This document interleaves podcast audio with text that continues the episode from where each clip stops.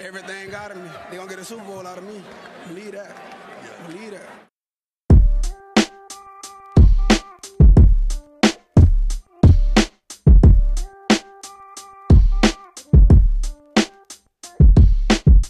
Willkommen zu Talk Like a Raven, dem Podcast rund um die Baltimore Ravens. Von und mit Malte und Benno. Ja, moin und herzlich willkommen zu einer neuen Folge des Talk Like a Raven Podcasts. Heute wieder bei mir ist Benno. Grüße. Und als Gast haben wir wieder dabei, äh, sehr geschätzt, Oliver. Moin, Oliver. Hallo, Servus. Ähm, wir starten direkt in die News rein. Da haben wir heute zwei an der Zahl, oder diese Woche besser gesagt. Einmal haben wir, dass das 17. NFL-Season-Spiel bestätigt ist. Das wird in der kommenden Saison gegen die LA Rams sein. Äh, Benno, deine Gedanken zum 17. NFL-Spiel. Findest du das gut? Findest du das schlecht? Sag uns was dazu. Ach, ich freue mich drüber. Wieder eine Woche mehr Football gucken. Und ja, am Ende ähm, weiß ich jetzt nicht, ob äh, unbedingt dieses eine Spiel äh, dann im Braten noch fett macht, äh, weil sie immer sagen, ja, und die Spieler und, hm, und na. Hätten sie was ordentliches gelernt, sage ich jetzt mal. Ne? Am, am, Anfang steht die Berufswahl, am Anfang. Richtig, ähm, ja, ich denke, das äh, verknusen die schon.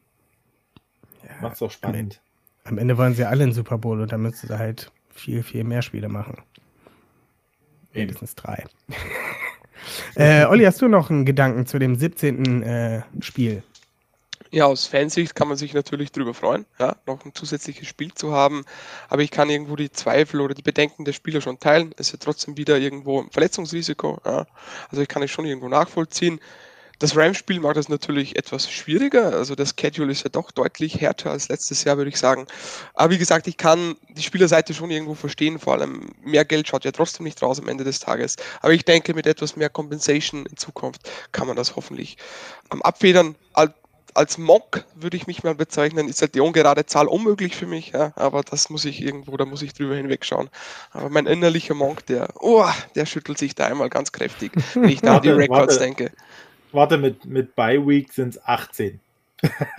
ja, stimmt. Ja, bin ja gespannt, vielleicht eine zweite Bye Week oder so fände ich irgendwie schon ganz cool auch für die Spieler. Bin ich gespannt, ob da noch was kommt. Aber ja, dann wären, wie gesagt, wieder, dann wären sie ja wieder 19, dann würde ja dein Monk sich wieder Ja, das stimmt schon, das stimmt schon. Aber wäre zumindest für die Spieler ganz gut, noch eine zusätzliche Bye Week zu haben, denke ich mal.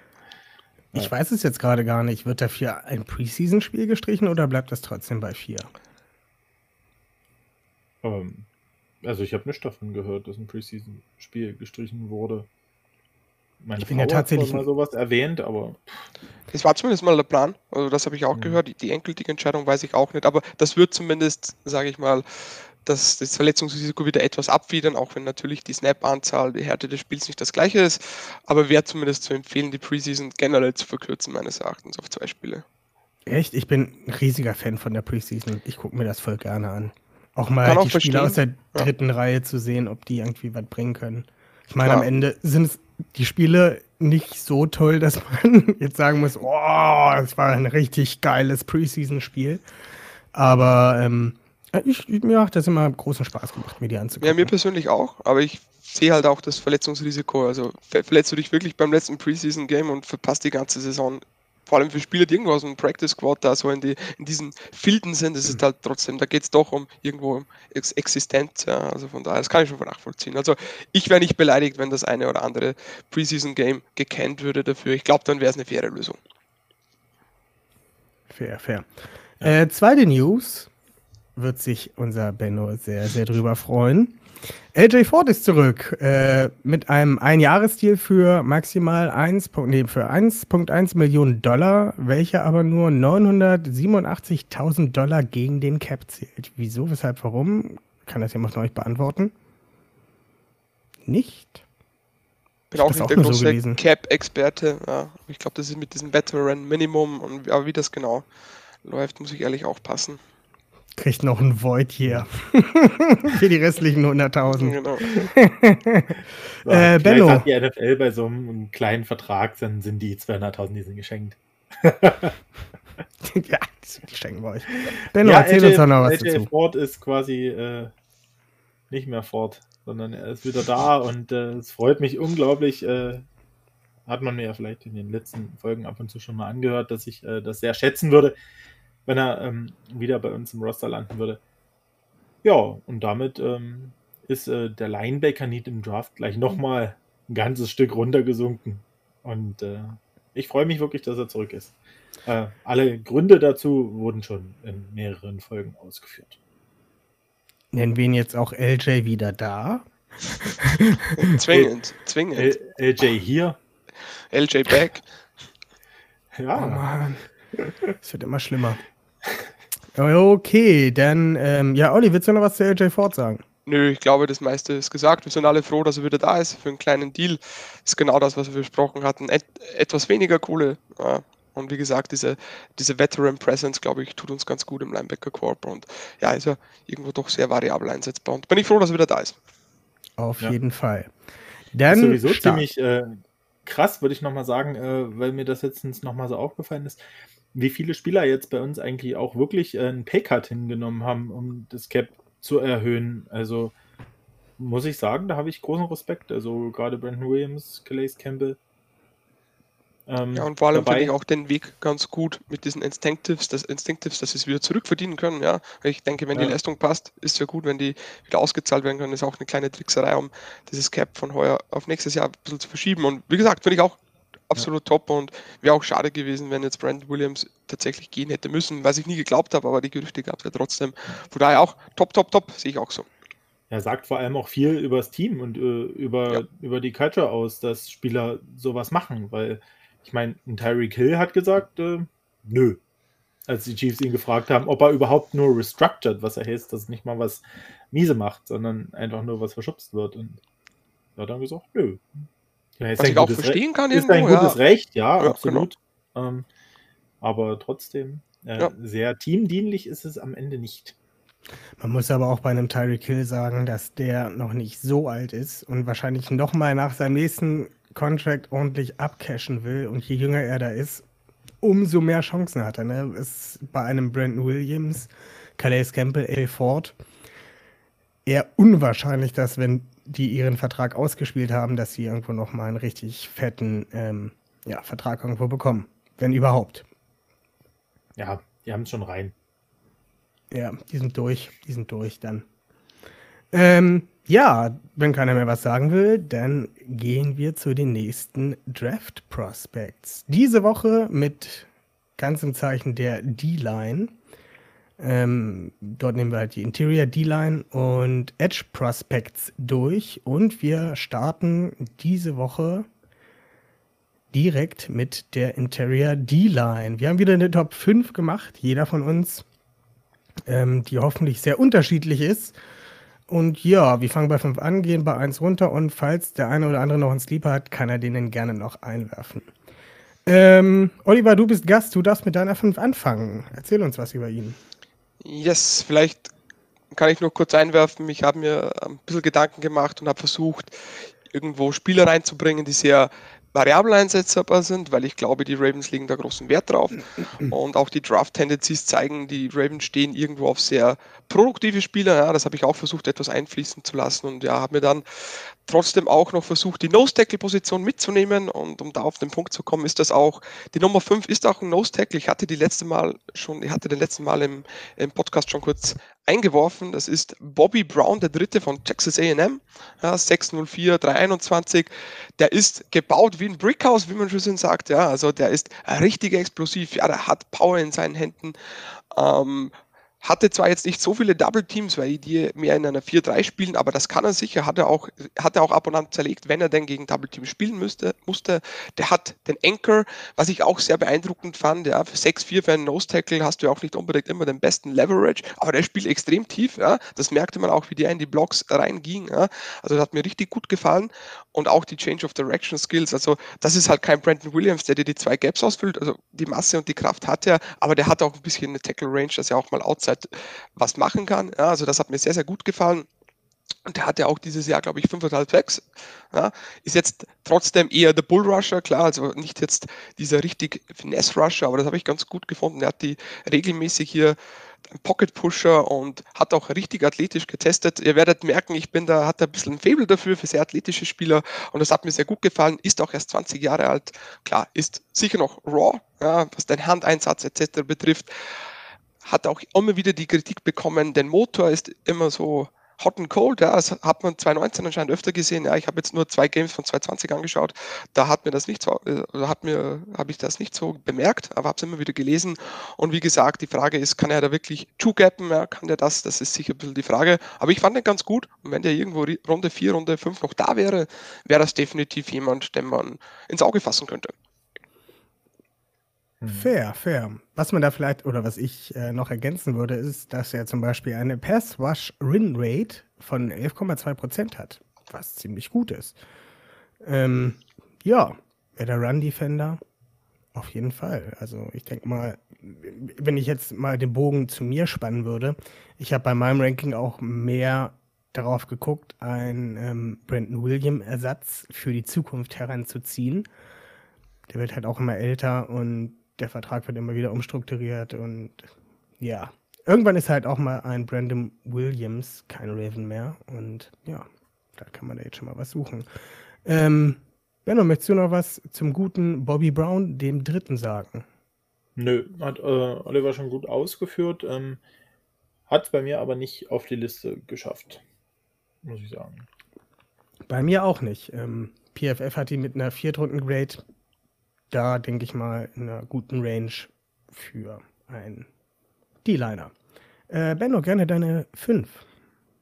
Meine 5 ist äh, Tommy Togiai von Ohio State Buckeyes. Äh, der gute Tommy ähm, spielt halt meistens eher eine Dreiertechnik, das heißt, er ist jetzt nicht so der klassische Nose, der ähm, über der Mitte steht. Ähm, ich finde, er hat äh, finde ihn auch eigentlich ziemlich explosiv so.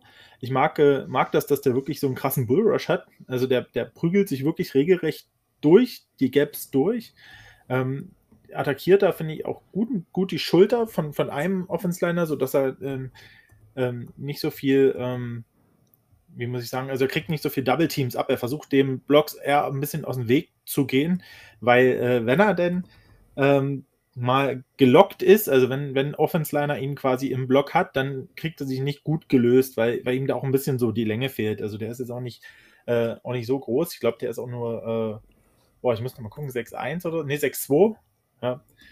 Ähm, wenn du dann halt mal so ein, weiß ich nicht, 320, 330 Pfund äh, Guard gegenüber hast, der halt, weiß ich, 6'4 ist oder so, dann wird's äh, ein bisschen düster. So. Aber ähm, nichtsdestotrotz ähm, macht es wirklich ähm, ziemlich gut. Fand auch einfach, dass er diesen, diesen Effort, den er auf dem Feld gezeigt hat. Also ich habe jetzt hauptsächlich Spiele vom letzten Jahr gesehen. Der hatte auch letztes Jahr eigentlich so sein, sein Breakout-Year dann, weil der hat vorher immer relativ wenig Snaps gespielt. Letztes Jahr dann ein bisschen mehr. Und ähm, ich äh, habe auch mir die College Finals ähm, angeguckt und da hat er gerade gegen Notre Dame ähm, hat er auch richtig, richtig gut gerockt. Also die haben echt eine richtig gute Offense-Line. Ja. Und ja, und dann im Finale hat er, glaube ich, gefehlt, verletzt oder so. Der Ohio State. Und da hat man auch gemerkt, dass sie da echt äh, gekrankt haben, ein bisschen in der Mitte, ohne ihn. Also, ich fand den wirklich, der hat mich wirklich einfach vom Tape begeistert.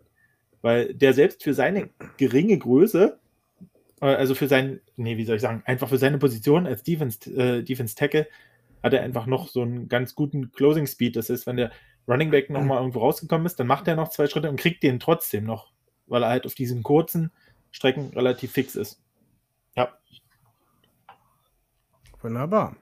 Den habe ich bei mir auch nicht in der Liste. Würde denn direkt auf meinen Nummer 5 Pick äh, Was gehen. Nicht, Oliver nicht mehr zu sagen hat? Achso. Ja, ich habe ich hab ihn auf der 4. Aber ich kann gerne noch gleich noch dazu was sagen. Ähm, der Benno hat es sehr gut ausgeführt. Man sagt ja immer, der spielt wie ein Forklift. Ja, ich finde, das macht er eben gut, weil er eben diesen Natural Leverage, Leverage hat, weil er etwas kleiner ist. Ja, und, aber trotzdem, er hat ja auch Benchpress können wir darüber streiten, was das aussagt über die Kraft ähm, am Feld. Aber 40 Benchpress-Raps sind trotzdem eine Hausnummer, finde ich. Ja, und das ja. merkt man eben auch. Klar, der hat nicht die, die langen Arme, das kommt ihm zugute. Aber genauso spielt er auch. Ja, der hat einen sehr guten Handeinsatz, finde ich. Ja, wie du schon gesagt hast, der attackiert die Schultern an der Offensive Liner sehr, sehr gut. Ist ein richtig guter Run-Defender. Und das wissen wir, dass die Ravens das vor allem für den D-Liner sehr, sehr wichtig finden. Ja, eben um auch vor allem Linebacker wie Patrick Green etwas freizuhalten, die ja nicht so gut sind, in, in Blocks zu defeaten, sondern eher die Gaps zu shooten. Und von daher, der hat mir auch sehr, sehr gut gefallen. Und ja, finde den athletisch okay. Wie gesagt, ein guter Bullrusher, von dem erwarte ich keine 6, 7, 6, aber der macht das richtig gut und ja, auch ein guter Motor, wo wir auch wissen, die Ravens mögen das. Und klar, die fehlende Erfahrung trotz seines Alters ist ein, Fra ein Fragezeichen, ja, mit den wenigen Snaps. Aber ich fand den auch gut und wie gesagt, kann ich mir gut vorstellen bei den Ravens. Ja, zumal auch nochmal für Malte, ähm, der hat auch eine Pass-Rush-Win-Rate von 16,1 Prozent und äh, ein Run-Defense-Grade von 87 bei PFF. Also das ist schon echt eine Hausnummer. Kannst also, du nicht knurren. Kannst du nicht knurren. Kannst du nicht knurren. Ja gut, ähm, warte, da muss ich gleich nochmal was zu schreiben. Ähm, Tommy Togiai ist äh, Nummer 4 bei Oliver. Den habe ich noch meine 5 offen. Mal gucken, ob der deine 3 ist. ähm, bei mir die Nummer 5 ist Marlon Tuipulotu. Ist das die 3? es wäre wär meine 6 gewesen, wäre meine 6 gewesen. Habe ich überlegt zwischen Bobby Brown und ihm und ich habe mir gedacht, ähm, Bobby Brown ist eher der Nose-Tackle, den die Ravens gut finden, aber den fand ich auch ganz okay. Habe ich in meinem tatsächlichen Big Board sogar höher, aber habe ihn dann rausgenommen, damit ich Bobby Brown mitnehmen kann. Fair. Ähm, ja, Marlon Tuipu, oh Gott, schwieriger Name. Marlon Tuipulutu. Ich werde es einfach versuchen, mal schnell auszusprechen. Ich sage einfach nur Marlon. Ähm, ja, ein Quality Run Defender mit ziemlich guten Händen, um sich auch von Blocks lösen zu können. Was ich bei ihm sehr gut finde, ist, dass er bereits drei Jahre am College als Run Defender überzeugt hat. Das heißt also nicht wie einige andere, die erst im letzten College-Jahr sozusagen ihr Breakout hatten und dann halt dann abgeliefert haben, sondern der hat drei Jahre lang ähm, als Run Defender abgeliefert. Ist kein richtig großer äh, oder der super Held als Athlet. Ist ein bisschen limitiert, was seine Pass Rush Moves angeht. Also ist halt mehr so der, ja, ich laufe mal durch die Leute durch. Und ist halt nicht sehr explosiv. Also es ist halt so ein rundum solider Run Defender. Wie ein Brandon Williams zum Beispiel. ja, ich fand den ganz interessant, ähm, hat einen äh, Vier-Runden-Grade bei PFF. Ähm, ja, denke ich mir, ist eine gute Alternative für die Ravens. Ähm, Olli, da du ihn auf 6 hattest, möchtest du da noch was ergänzen? Ja, ich fand ihn definitiv besser als Jay Tufele. Der hat mir nicht so gut gefallen, muss ich ehrlich sagen. Und ja, ich fand ich auch im Senior Bowl ganz cool. Und ja, hat mir ganz gut gefallen. Wie du sagst, ist einfach ein grundsolider Spieler, wenn du den irgendwo Runde 3, Runde 4 nimmst. Der hat ja auch oft oder viel Nose-Tackle gespielt. Das wird er bei den Ravens, glaube ich, eher nicht machen, außer in irgendwelchen Sub-Packages. Aber das kann man schon vorstellen. Also der hat auch richtig Dampf und richtig Power, weil er eben auch mit ganz gutem Leverage spielt. Und ja, wie gesagt, ein grundsolider Spieler. Habe ihn nicht reingenommen, weil ich ihn nicht gut finde, sondern einfach, weil ich für Bobby Brown einfach noch einen Shoutout wollte. Aber kann man da definitiv, wie gesagt, ja, Runde 3 und Runde 4 kannst du den nehmen. Also das ist ein guter Spieler. Auf jeden Fall. Ähm, Olivers Nummer 4 hatten wir. Benno, deine Nummer 4. Ähm, Osa Edigio Suva. Gesundheit. genau. Ähm, der spielt bei der UCLA. Ähm, und ja, was muss man sagen? Er ist, glaube ich, auch eher die Dreiertechnik, also eher so der Defensive End in der 3-4. Ähm, hat allerdings den Körper, um auch mal nach innen zu rutschen, denke ich. Ähm, und der hat mir eigentlich ähm, auch äh, auf dem Tape halt äh, ganz gut gefallen. Also ich gucke halt mehr viel, also gehe halt ein bisschen eher nach dem Tape, glaube ich. Und ähm, von da hat er mir eigentlich wirklich, äh, wirklich ganz gut gefallen. Der ist ähm, ähm, auch 6'2, jetzt 179, ist jetzt eigentlich auch ein bisschen leichter, eigentlich, aber ähm, der ist halt ziemlich explosiv. Ähm, hatte durch seine Körperlichkeit ähm, so in der UC, äh, 1, 2, 3, in der UCLA hat er auch ein paar Off-Ball-Snaps gehabt, ähm, was ja in der Ravens Defense entgegenkommt. vielleicht, weil ich meine, Calais Campbell ist zum Beispiel auch ein paar Mal in Pass-Coverage gedroppt oder so. Ähm, also Wink Martin, der nutzt das dann doch auch manchmal gern, äh, wenn er Spieler mit den Fähigkeiten hat. Ähm, der, der hat so richtig Heavy Hands ähm, in seinem Spiel. Ne? Das heißt, ähm, der hat einen guten Punch dort und äh, kann dementsprechend auch äh, schwerere Spieler als er auch äh, ein bisschen bewegen. Das ist eigentlich auf jeden Fall ganz gut. Ähm, ja, und ähm, deswegen äh, muss ich wirklich sagen, äh, hat er mir eigentlich gefallen, weil er halt so vielseitig ist und ich mir das gut vorstellen könnte in den Ravens. Deswegen hat es beim, bei Ravens hat er, deswegen hat es bei mir so auf vier geschafft. Ja. Fair. Olli, deine Nummer drei ist das etwa gewesen? Ja, meine Nummer zwei sogar. Ich finde den richtig, richtig, richtig gut. Ja, also, wie gesagt, ich muss vielleicht nur dazu sagen, dass ich jetzt mein Ranking nicht zwingend nach meinem Big Board gemacht habe, sondern da vielleicht da und dort mhm. ein bisschen ähm, umher verschoben habe. Einfach weil ich da auch ein bisschen schaute, was passt zu den Ravens. Ja. Ähm, hab den aber tatsächlich, glaube ich, als D-Liner drei oder vier auf meinem Board. Einfach weil ich auch das Tape richtig gut fand. Ja. Wie gesagt, ich, ich, ich schätze, wenn ein Spieler so versatil ist, ja, der hat teilweise Nose Tackle gespielt und das mit 280 Pfund finde ich schon krass. Ja. Aber das würde auch zu den Ravens passen. Ich glaube, du kannst du bei, bei, bei Base Downs, also bei First und Second Down, kannst du den also tatsächlich irgendwo eher Outside spielen lassen, dann immer nach innen rutschen lassen. Dann kannst du eben in Coverage droppen. Das macht, wie du gesagt hast, Wink Martindale ganz gerne. Und was ich einfach so faszinierend fand, der hat einfach so einen, so einen komischen und witzigen Körperbau. Der ist unten, der hat Oberschenkel Oberschenkel wie Baumstämme, ja, ist aber trotzdem eher kurz und unglaublich lange Arme. Der hat 34er Inches Arme, ja. Also ist ein ganz, ja. ganz weirder Körperbau, aber genau wegen den fand ich irgendwie einfach gut. Und der hatte auch irgendwo so Background als Wrestler, ja, also als Ringer, ja. und das merkt man ihm auch, der kann auch diesen Leverage so gut verwenden. Und ich habe ja vorher schon erzählt, dass mir der Senior Bowl, ich schaue mir das, diese 1 zu 1 Sachen gerne an, ja. Und die D-Line, die, die Interior D-Line war im Senior Bowl ja eher mager. Oh, das war mit Abstand der Beste. Also auch einer der wenigen, der Creed Humphrey mal richtig Probleme gemacht hat. Und das waren richtig geile Duelle von zwei Wrestlern eben. Mhm. Und den fand ich richtig gut. Also wie gesagt, der nützt Leverage, der hat diese langen Arme und ist für seine Size, wie du schon gesagt hast, richtig, richtig powerful. Ja, das finde ich richtig gut. Und der hat trotzdem, obwohl er irgendwo anders heißt, ist, hat er eben diese, diese Länge, um das auszubessern. Ja?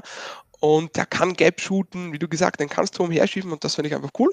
Er hat auch vorher noch zum Senior Bowl, wurde dort auch in seinem Team zum besten D-Liner gewählt im Training und ja, wie gesagt, dem fehlt vielleicht etwas die Size, ja, da kann man sagen, kann der wirklich two-gappen, der wird sicher, ähm, sage ich mal, die Ravens stehen ja drauf, den D-Liner nicht mehr als, keine Ahnung, 40 Snaps oder so im Spiel zu geben. Der wird nicht jedes Down spielen, das ist klar aber genau deswegen finde ich den so interessant. Der hat Pass-Rushing-Upside, der war auch produktiv. Ja. Ich glaube, der hatte letztes Jahr auch viereinhalb oder fünf, sechs oder so und regelmäßige Tackles voll aus oder viele Tackles voll aus. Und ja, wie gesagt, habe ich mich vielleicht etwas vom Senior Bowl einlullen lassen, aber ja, der ist jetzt nicht der High-End, Athlet, aber ein guter Athlet, der hat gute Länge, der hat gutes Tape, einen guten Senior Bowl und dann bin ich nicht beleidigt, wenn du den, keine Ahnung, Anfang dritte Runde oder so, die Ravens haben da keinen Picker, wenn sie zurücktraden, in, mhm.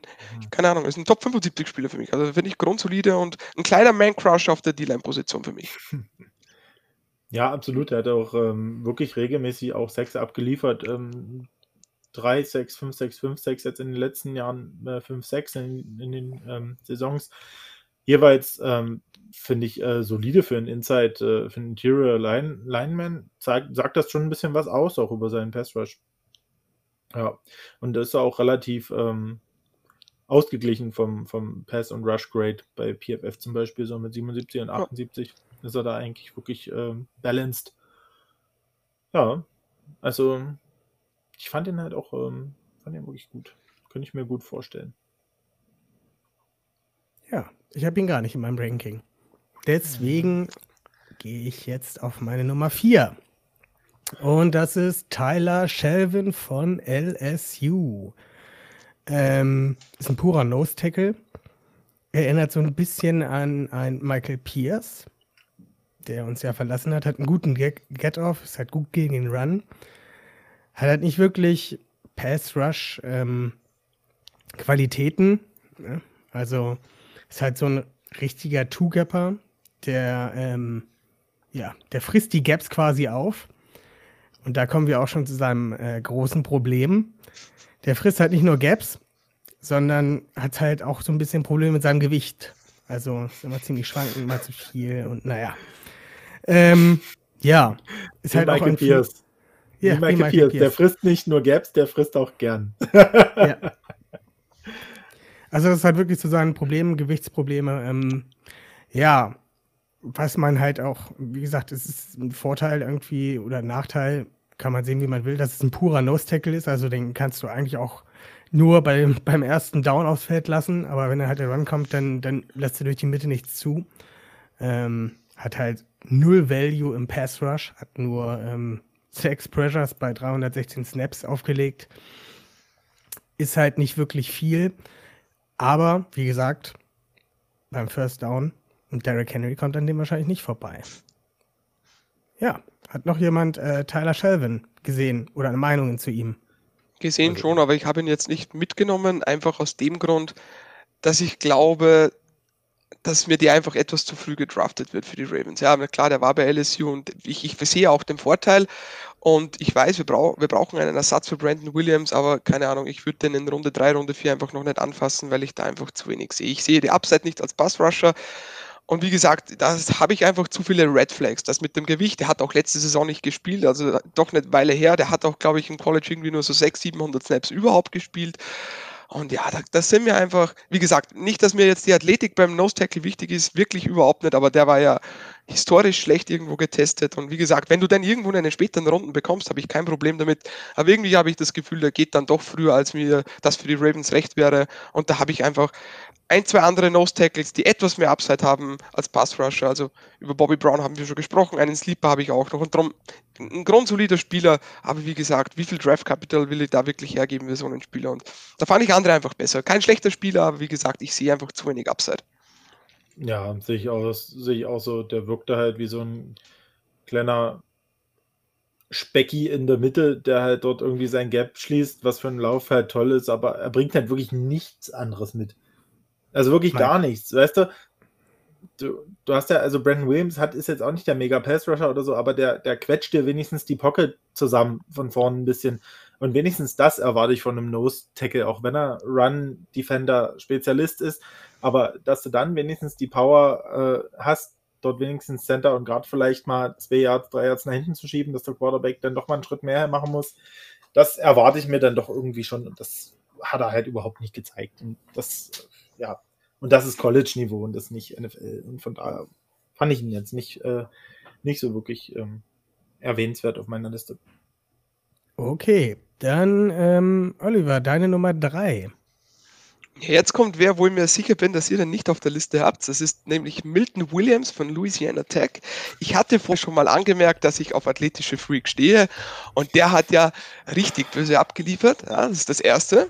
Warum ich ihn gut finde, der ist nämlich richtig explosiv. Diese Lateral Quickness, die der, der der hat und trotzdem ist er powerful. Klar, man muss wieder sagen, was ist da die, die, die Konkurrenz? Klar, würde der das in einer SEC, in einer Big Ten auch machen verstehe ich, absolut, ja. Aber der hat ja auch, sage ich mal, bevor 2020 hat er mehr Defensive End wirklich gespielt, also auch in dieser 4-3-Defense oder in der 3-4-Defense auch eher außen gespielt, ja. Aber wurde auch kräftig umhergeschoben dieses Jahr und der fand ich einfach richtig explosiv. Da gab es zugegebenermaßen nicht ganz so viel Tape, ja, aber habe dann doch auf, auf Twitter bin ich dann zum Glück etwas fündig geworden, nachdem ich schon gehört habe, dass den sehr viele als Riser haben. Und wie gesagt, ich fand den einfach ansprechend, weil der eben so explosiv ist und der hat auch schon einen richtig guten Swim-Move zum Beispiel, also diesen Arm-Over- und Swim-Move, den hat er immer wieder gezeigt und der war richtig gut. Ja. Also wie gesagt, der hat einfach Upside als, als Rusher ja. und eben diese Versatility, die ich einfach gut finde. Ja. Der kann Inside und Outside spielen, der ist richtig relentless wieder. Wir sind beim guten Motor, wo wir wissen, die Ravens mögen das einfach. Der kann Block shadden, ja. Das Spiel gegen UAB, der war ja abartig gut, also unfassbar. Da hat er das ganze Spiel irgendwie völlig übernommen. Also das fand ich richtig, richtig, richtig gut. Und ja, keine Ahnung, mir hat der richtig gut gefallen. Und ja, wie gesagt, mir ist klar, der ist noch extrem raw, ist ab und, ab und zu noch richtig überaggressiv, der shootet dann einfach mal vorbei, ja, verliert dann, beißt einfach auf den Fake komplett an und dann steht er alleine im Backfield und der Run geht in die andere Richtung. Also das ist sicher ein Problem, ja. Der hat auch nicht die, die Längsnahme, aber wie gesagt, ich fand den gut und wie gesagt, muss jetzt nicht heißen, dass der der bessere Spieler als Tommy Togia ist, gar nicht. Aber ich würde sagen, der passt gut zu den Ravens von seiner Versatility und mir hat der einfach gut gefallen. Klar, ein bisschen ein Tweener, aber wenn eine Defense das nutzen kann, dann sind das die Ravens meines Erachtens und ich kann mir das doch sehr, sehr gut vorstellen. Ja, Benno, deine Meinung. Ja, ähm, also bei mir hat das ähm, nicht ganz auf die Liste geschafft. Das ist für mich eher so Richtung, Richtung Sleeper, halt eben, weil er noch nicht so viel Erfahrung hat und äh, auch eigentlich am Ende nur so die letzten Spiele der 2020er Saison ein bisschen, also gut waren. Ähm, ich habe dann mal ein bisschen gelesen, also lese halt auch viel Pro Football Focus einfach, weil wir haben ja nun mal diesen ähm, äh, Elite-Account dort oder was das ist, um einfach ein bisschen äh, ja, einfach auch davon zu profitieren. Account. Nee, was haben wir denn? Premium. Eins von beiden. Irgend so einen Account haben wir. Den, den, den billigen von beiden. Den mittleren. den Edge, oder? PFF Edge. Das kann sein. Edge, genau. Edge haben wir, genau. Ja, und auf jeden Fall, ähm, also ich fand es auch teilweise nicht schlecht, was ich mir so angeguckt habe, aber ich habe dann äh, mal probiert ähm, oder geguckt, ob man ein bisschen was von diesem BYU-Spiel findet. Ähm, was sie dort geschrieben haben, äh, was halt wohl die einzige so richtig äh, Quality O-Line war, die er gespielt hat. Ja, und da war halt nicht so viel von ihm zu sehen. Und das ist dann, hm, naja, einfach von daher wieder eine rote Flagge, weil es halt eh schon echt eine, eine schwache Conference ist, wo er an sich spielt. Und ja, wenn er dann gegen, sage ich jetzt mal, die stärkste O-Line nicht, nicht so richtig dominieren kann, dann ist es schon eine Frage, kommen so kleine Fragezeichen. Und deswegen ist er für mich erst lieber, weil er an sich, wie Oliver gesagt hat, eigentlich viel mitbringt, auch körperlich. Und ähm, ja, also können wir uns vorstellen, wenn er irgendwie in der sechsten Runde noch da ist oder so, dann, wo wir keinen Pick haben, fällt mir gerade ein. also weiß ich, vielleicht äh, Ende fünfte oder so, dass man sagt, hey, der, der, ist aber noch da und alle anderen sind, einige andere sind weg, da holen wir den jetzt nochmal. Nehmen wir den mit, packen wir den ein, da wie gesagt, ich glaube einfach, wegen der Athletik wird der vermutlich einfach etwas mhm. früher gehen. Ja, wie gesagt, ich finde einfach, die Ravens sind auch in einer Position, finde ich, wo man so ein Gamble etwas eingehen kann. Ja, und wie gesagt, ich vertraue den Ravens einfach, dass die mit solchen Spielern arbeiten können. Ja, wie gesagt, der erfüllt einfach viel, was die Ravens wollen. Die Ravens haben tatsächlich relativ viel athletische Defensive Liner ähm, gedraftet in den letzten Jahren, sei es Justin Madubuke, sei es Willie, Willie Henry. Ja. Also das sind meistens sehr athletische Spieler gewesen, fairerweise eher von großen Colleges, das weiß ich, ja. Aber ich habe mir einfach, wie ich den gesehen habe, dann denke ich mir, was kann Wink Martindale kann denn umherschieben? Und ich fände es auch nicht so schlimm, wenn der im ersten Jahr nicht gleich total liefert. Der wird Anlaufschwierigkeiten haben, keine Frage. Aber wir haben gesagt, wir wollen ja ein bisschen ein Dev-Signing und wie gesagt, ich kann, ich finde, der kann Free-Technik, Five-Technik spielen und darum habe ich den einfach höher. Ich weiß, wie gesagt, viele haben den noch nicht ganz so hoch und vielleicht lasse ich mich davon der Athletik blenden, keine Frage. Aber irgendwie habe ich den überall so als Riser gelesen und würde mich echt nicht wundern, wenn der, keine Ahnung, irgendwo in der vierten Runde oder so geht, würde mich echt nicht schockieren. Keine Ahnung, ich fand den einfach von dem, allein von dem High-End-Play, das der zeigen kann, fand ich den einfach gut und daher habe ich ihn auch einfach etwas höher, weil ich den einfach gut fand. Ja, kann man verstehen. Alles in Ordnung. Ja. Benno, deine drei. Meine drei. Meine drei ist ähm, äh, ein College-Crush von mir, äh, auch von meinem Lieblings-College-Team. Ähm, Marvin Wilson von der FSU. Meine zwei. Ja, war ein bisschen enttäuschend letztes Jahr, was er so abgeliefert hat. Also, den kennt man von der 18er, 19er Saison. Da hatte er äh, 90er Grades äh, bei PFF. Der hat wirklich richtig, äh, richtig abgeliefert äh, in, den, in, seinen ersten beiden Jahren dort am College. Ähm, ja, der ist, ähm, wie soll ich sagen, der ist, äh, wenn du einen Spieler hast, wo du sagst, äh, Nose Tackle, wo du sagst, das ist jemand, der wirklich äh, Power hat, dann ist es er. Also der, ähm, der spielt mit Offense-Linern eigentlich auch auf dem College-Level, auf dem er spielt, ähm, weil er einfach die Kraft hat und, und ja, die Technik, ähm, wirklich die auch wegzu, wegzukriegen. Und ähm, ja, äh, er ist halt nicht so unbedingt der athletischste Typ, das muss man sagen. Das ist einfach nicht so, ähm, auch wenn, wie gesagt, ähm, äh, auch wenn die Ravens da äh, auf viel Wert drauf legen, auf athletische D-Liner. Aber ihn könnte ich mir halt so als Nose-Tackle bei den Ravens halt ziemlich gut vorstellen, weil Brandon Williams ist jetzt auch nicht der athletischste D-Liner, aber er ist halt genau dieser eine Anker, den du dort auf Nose haben möchtest. Ähm, alles, was Athletik angeht und äh, Bewegung angeht, das machen dir die Dreier-Techniken dort äh, in der, in der D-Line bei den Ravens. Und ja, ich, ich schieb einfach mal diesen, wie soll ich sagen, diesen ähm, Leistungseinbruch letztes Jahr so ein bisschen auf diese ganze Corona-Nummer. Also die FSU war da auch viel ähm, betroffen. Da wurden einige Spiele abgesagt, verschoben, ähm, öfter mal ein Covid-Fall im Team und ähm, ja, ich glaube, das, äh, das verunsichert einen Spieler irgendwie, also so einen jungen Mann irgendwie auch einfach, muss ich sagen. Ja, aber ich finde ihn halt wirklich, ähm, der, der, also der ist wirklich wie ein Anker. Und der, was er halt noch kann, sind halt wirklich Pass-Rushing-Moves. Also der hat wirklich, der ist da wirklich vielseitig, was das angeht.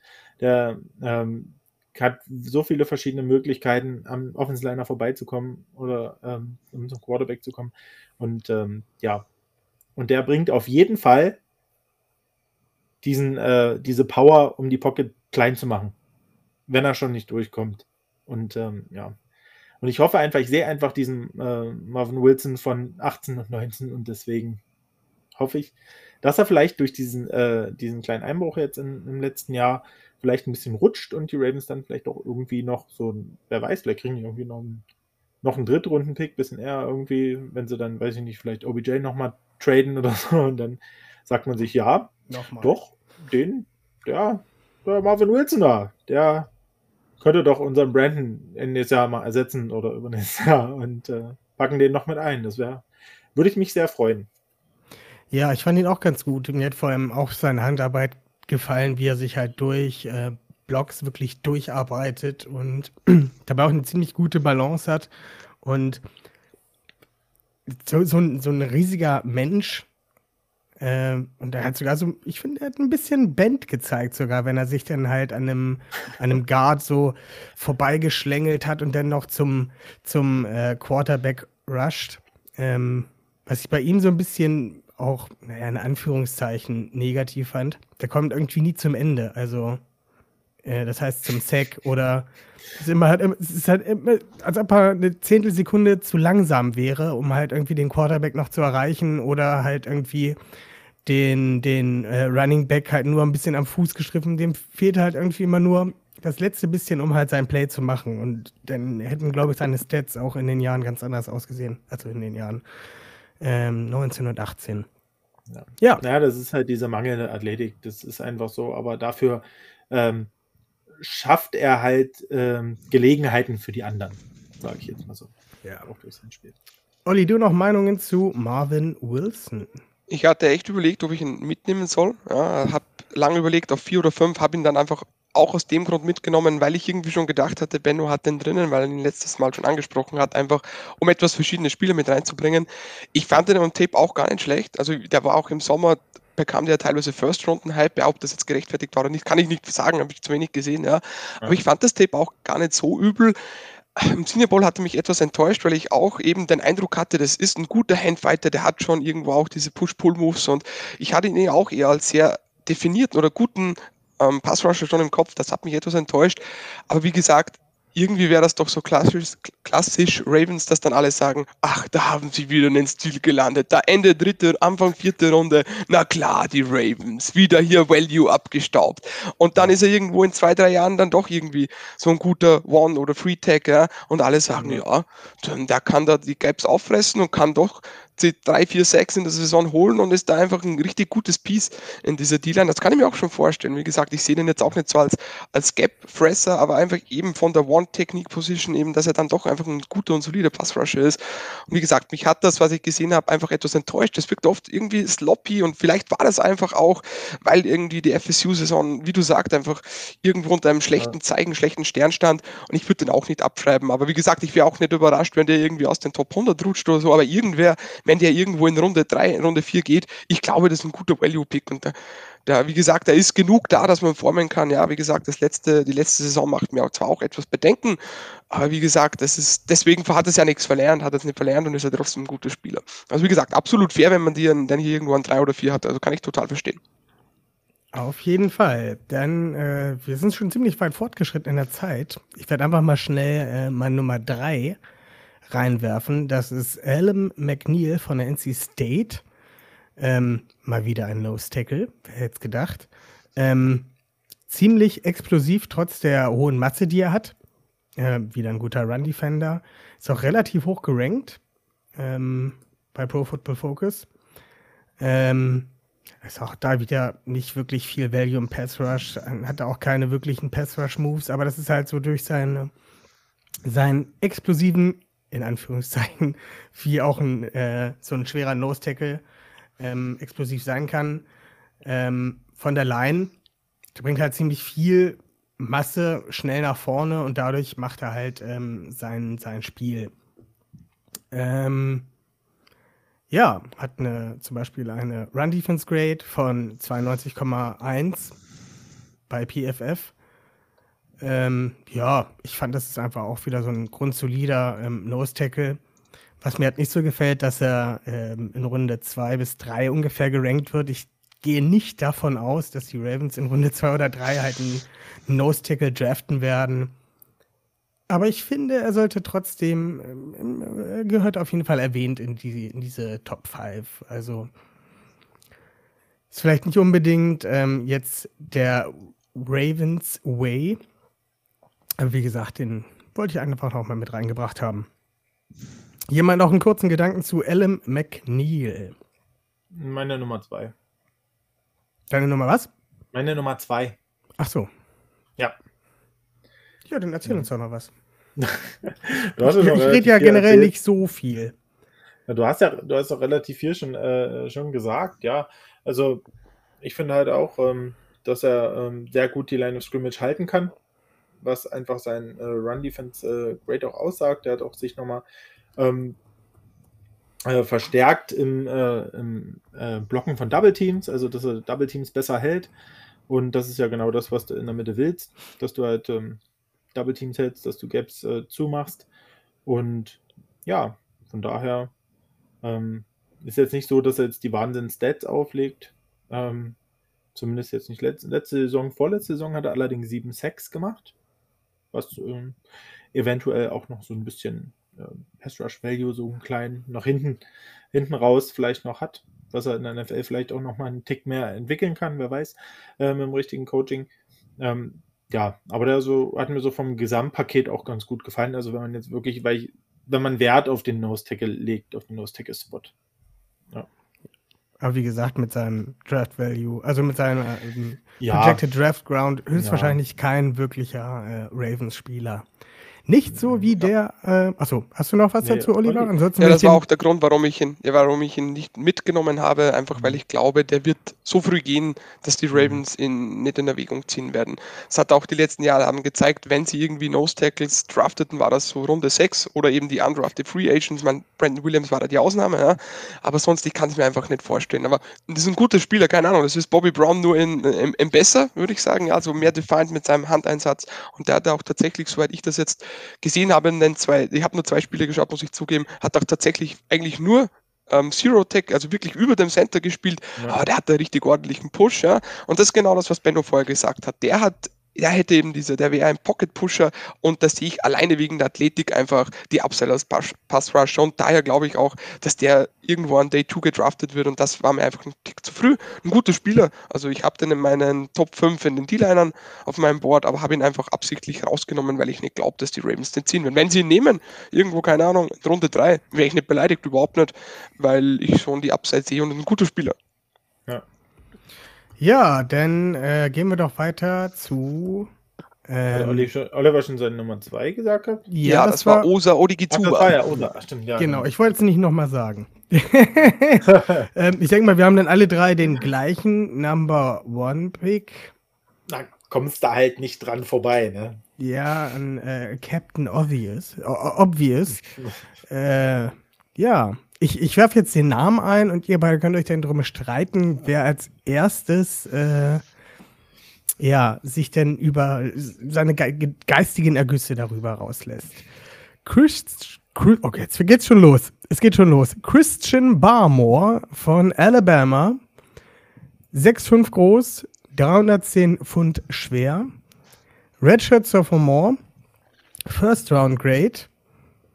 NFL Comparison ist Gerald McCoy. Ja, und jetzt äh, dürft ihr euch streiten, wer anfängt. Darf ich was lass- einwerfen? Ich, la- ich lasse den Vortritt. Ähm, ist mein Defensive Tackle 1, aber ich habe ihn nicht mitgenommen, weil ich nicht glaube, dass die Ravens den draften werden. Wieder aus dem Grund, ich wollte hier euch mal auf, der, auf dem falschen Fuß erwischen. Ist mein Defensive Tackle 1, ist der einzige, den ich auch irgendwo in, so in den Top 30 sehe oder in der ersten Runde. Aber ist nicht der Spieler, den ich hier auf 1 habe, weil ich überrascht wäre, wenn die Ravens ihn in der ersten Runde draften. Ich habe nämlich noch Levi Onwuzurike, der für mich ein Zweitrundenspieler ist und der mich teilweise echt an Justin Marabuke etwas erinnerte. Der ist ex extrem explosiv. Ja. Ich weiß, der hat 2020 nicht gespielt, aber 2019, ich fand den eigentlich, ich habe den gesehen und dachte mir, der spielt wie ein Raven. Ja. Der spielt explosiv, der hat eben, der spielte mit 295 Pfund oder so, teilweise auch Nose Tackle, ja. Hat aber so viel Plays außerhalb seiner, seiner Gap gemacht, ja, weil der eben diese Explosivität Explosivität und diese Range hat. Ja. Der wird natürlich in der NFL eher Free Technik spielen, ja. Aber ich fand den einfach gut. Ja. Der hat vielleicht etwas zu wenige sage mal, Stats gesammelt und um den Ravens zu gefallen, das kann ich mir schon vorstellen. Und die Konsistenz, die fehlt ihm einfach noch, weil der hat oft gute Plays und dann sieht man ihn einfach wieder, keine Ahnung, drei, vier Serien kaum bis gar nicht. Also das muss man ihm definitiv vorwerfen. Aber wie gesagt, ich fand den einfach auf dem Körperbau, der wirkt eher wie ein Edge Rusher, also der ist sehr lean und richtig, aber trotzdem ein richtiger Hühner irgendwo. Und ja, der spielt einfach mit so viel Länge, der kann da die Gaps trotzdem halten. Und weil er eben eine so große Wingspan hat, glaube ich, über 80 Inches, wenn ich das richtig im Kopf habe, und diese Change of Direction Skills. Wie gesagt, ich habe schon gesagt, ich stehe einfach irgendwo auf diese Athleten und ich glaube, die Ravens können mit dem viel machen. Ja. Ich weiß, die Meinungen zu dem gehen auseinander. Ja. Ich sehe den vor allem bei den NFL-Guys, bei Daniel Jeremiah und Lance Sirlein immer wieder auch in der ersten Runde. Das sehe ich nicht so, aber das ist für mich ein Top 50-Spieler, hat mich einfach von seiner Explosivität etwas an Justin Matabuke erinnert und ich kann mir schon vorstellen, dass die die Ravens den gut finden und habe ihn eben jetzt da auf 1, weil ich glaube, so in Runde 2 wäre das schon cool. Vielleicht, wenn die Ravens zurücktraden aus der ersten Runde und mehrere Zweit- und Drittrunden-Picks haben. Ansonsten wird er vermutlich genau irgendwo in diesen Sweet Spot fallen, dass die Ravens ihn nicht nehmen. Aber wie gesagt, Christian Barmore, vielleicht nehmen ihn die Ravens auch und ich stehe da wie so ein, wie so ein Depp hier. Aber ich habe mir einfach gedacht, das ist der obvious Pick und ich will einfach auch mal was anderes reinbringen. Und jetzt dürft ihr zwei hier über Christian Barmore einen abfeiern. Ja, also ähm, ja, den äh, Levi habe ich mir auch angeguckt. Ähm, fand den auch ähm, eigentlich gar nicht so schlecht. Ähm, wie gesagt, hat halt ähm, letztes Jahr auch nicht gespielt. Hm, ist immer so ein, so ein Ding, ne? Wie, inwiefern man das bewerten kann, muss, keine Ahnung, pff, schwierig. Ja, ähm, mag halt dann doch am Ende irgendwie es mehr, wenn, wenn ich sehe, ah, der hat letztes Jahr auch schon noch was geliefert. Also keine Ahnung, weißt du, weil man weiß ja nie, wie die Jungs sich äh, in, in dem Jahr Pause dann schlagen oder was sie machen oder wie sonst, keine Ahnung, weiß nicht. Ist vielleicht blöd, weil am Ende wollen sie alle in die NFL, werden schon was dafür tun, dass es wird. Ähm, ja, aber Christian Barmer, Christian Barmer, äh, absolute, absolute Nummer eins, äh, äh, Defensive Tackle. Für mich, ähm, ich habe mir das an, habe Tape geschaut und ja, ich fand, der hatte, hatte einen High Motor, der hat ähm, unglaublichen Pass Rush Value für einen Defensive Tackle. Ähm, ist wirklich auch ein Gap Shooter, ähm, ist gut im Tackling und äh, hat das halt wirklich aus dem, auf dem höchsten Level halt auch im College äh, unter Beweis gestellt und zwar jetzt schon zwei Jahre hintereinander, äh, obwohl er letztes Jahr, äh, vorletztes Jahr nicht ganz so viele Snaps äh, gesehen hat wie letztes Jahr. Ähm, ja, und der ist einfach für mich am meisten NFL-ready. So, wenn man, wenn man ihn sieht, der kann halt wirklich äh, von Inside Pass rushen. Der ist sehr flexibel. Der hat halt auch diesen Bend, den man eigentlich so bei Edge Rushern ganz, ganz viel, äh, wo man da viel Wert drauf legt. Ähm, ja, so ein bisschen was äh, eine Frage stellt, ist halt so, er hat halt nur eine Saison gestartet und ähm, ist halt nicht so ganz äh, konstant gewesen in seiner Leistung. Das ähm, muss man auf jeden Fall erwähnen. Ähm, hatte zum Beispiel auch gegen Tennessee oder Florida in 2020 null Pressures. Also da hat er halt irgendwie gar keinen Stich gesehen, anscheinend. Und, und Florida, Tennessee und Florida. Ja. Hab ich Achso, ich dachte, du hast Oder gesagt. Nee, Tennessee und Florida. Du hast Oder gesagt. Ähm, bestimmt. Oder Rhein. Wer weiß. Ich wollte auch, wollt auch nur mal wieder was sagen. Oder Donau. oder, ja, wer weiß. Ähm, ja, aber der ist mir wirklich ins Auge gestochen und ähm, ich muss sagen, ich war vom, vom Tape von dem so wirklich so ähm, angetan, dass man muss ja sagen, PFF hat ja so einen Mock-Draft-Generator, das heißt, da probiert man sich ja immer mal so ein bisschen aus. Also ich probiere das ganz viel, das kann ich den ganzen Tag machen, dort äh, Mock-Drafts erstellen. Und je nachdem, ich möchte nur kurz einwerfen, dass ich am Tag bestimmt fünf Screenshots von irgendwelchen Mock-Drafts bekomme. Ich habe das einmal ausprobiert und war so sauer, weil da halt einfach nur Scheiße zu mir gefallen ist, dass ich direkt sein gelassen habe. Und von Benno kommt halt irgendwie so alle zwei Stunden, hab noch mal was mit den Eagles probiert. hab mal rausgetradet, guck mal. Hier, guck mal, Jaguars, nicht Lawrence an eins genommen. also, an, Im laufenden Band. Ich brauche das gar nicht mehr machen. Es, es, sind schon wahrscheinlich alle möglichen Variationen von Ben ich hatte, durchgespielt. Ich hatte tatsächlich sogar schon mal einen äh, 32 Team 7 Runden Draft gemacht. Konnte ich leider bloß nicht speichern. Irgendwie hat es da eine Macke gehabt. Egal. Jedenfalls muss ich ganz ehrlich sagen, dass ich nach dem Tape schon gesagt habe, also wenn das irgendwie, irgendwie so blöd fällt, dass äh, keiner der Top Edge Rusher mehr zur Verfügung stehen würde äh, für die erste Runde für mich und auch die, die Receiver weg sind, fände ich Christian Barmore fast eine Alternative für Pick 27, muss ich ganz ehrlich sagen. Weil, ja, den man sicher auch relativ flexibel an der Line verschubsen kann und der dir einfach von allen drei Spots dort in halt ganz schön viel Value geben kann. Ja, gut. Genug dazu. Lass es uns dabei einfach belassen. Ja. Wir sind ziemlich weit in der Zeit vorangeschritten. Ähm, kommen wir zu den Sleepern. Äh, jeder hat sich bestimmt noch äh, ein, zwei rausgesucht. Ich persönlich habe es nicht gemacht, weil ist so. Ähm, ja, Olli, ein Sleeper. Ganz kurz in drei Sätzen. Um, ähm, Kyrus Tonga, Nose Tackle von BYU. Wir haben ja schon drüber gesprochen dass wir die Nose Tackle eher später sehen. Ja, ich habe den schon öfter gelesen, dass der gut zu den Raven passen würde, habe mir dann das East, East Carolina, East Carolina Tape kurz angeschaut. Der ist strong as a bull, wie man so schön sagt, trotzdem irgendwo shifty und quick und das Beste, der hat teilweise auch Fullback gespielt. Die Patrick, Patrick ähm, Ricard Vibes hatte ich da und ja, da fand ich eigentlich ganz gut. Also wenn du dann irgendwo ähm, in den dritten Tag ziehst, passt das ganz gut. Also wie gesagt, gefällt mir besser als irgendwo an Tag 2 oder in Runde 4 ein Nose Tackle, wenn du den irgendwo fünfte, sechste Runde ziehst. Auf jeden Fall. Benno, dein Sleeper. Mein äh, Sleeper, Davian Nixon von Iowa. Ähm, ja, ist ähm, ein ziemlich agiler Typ.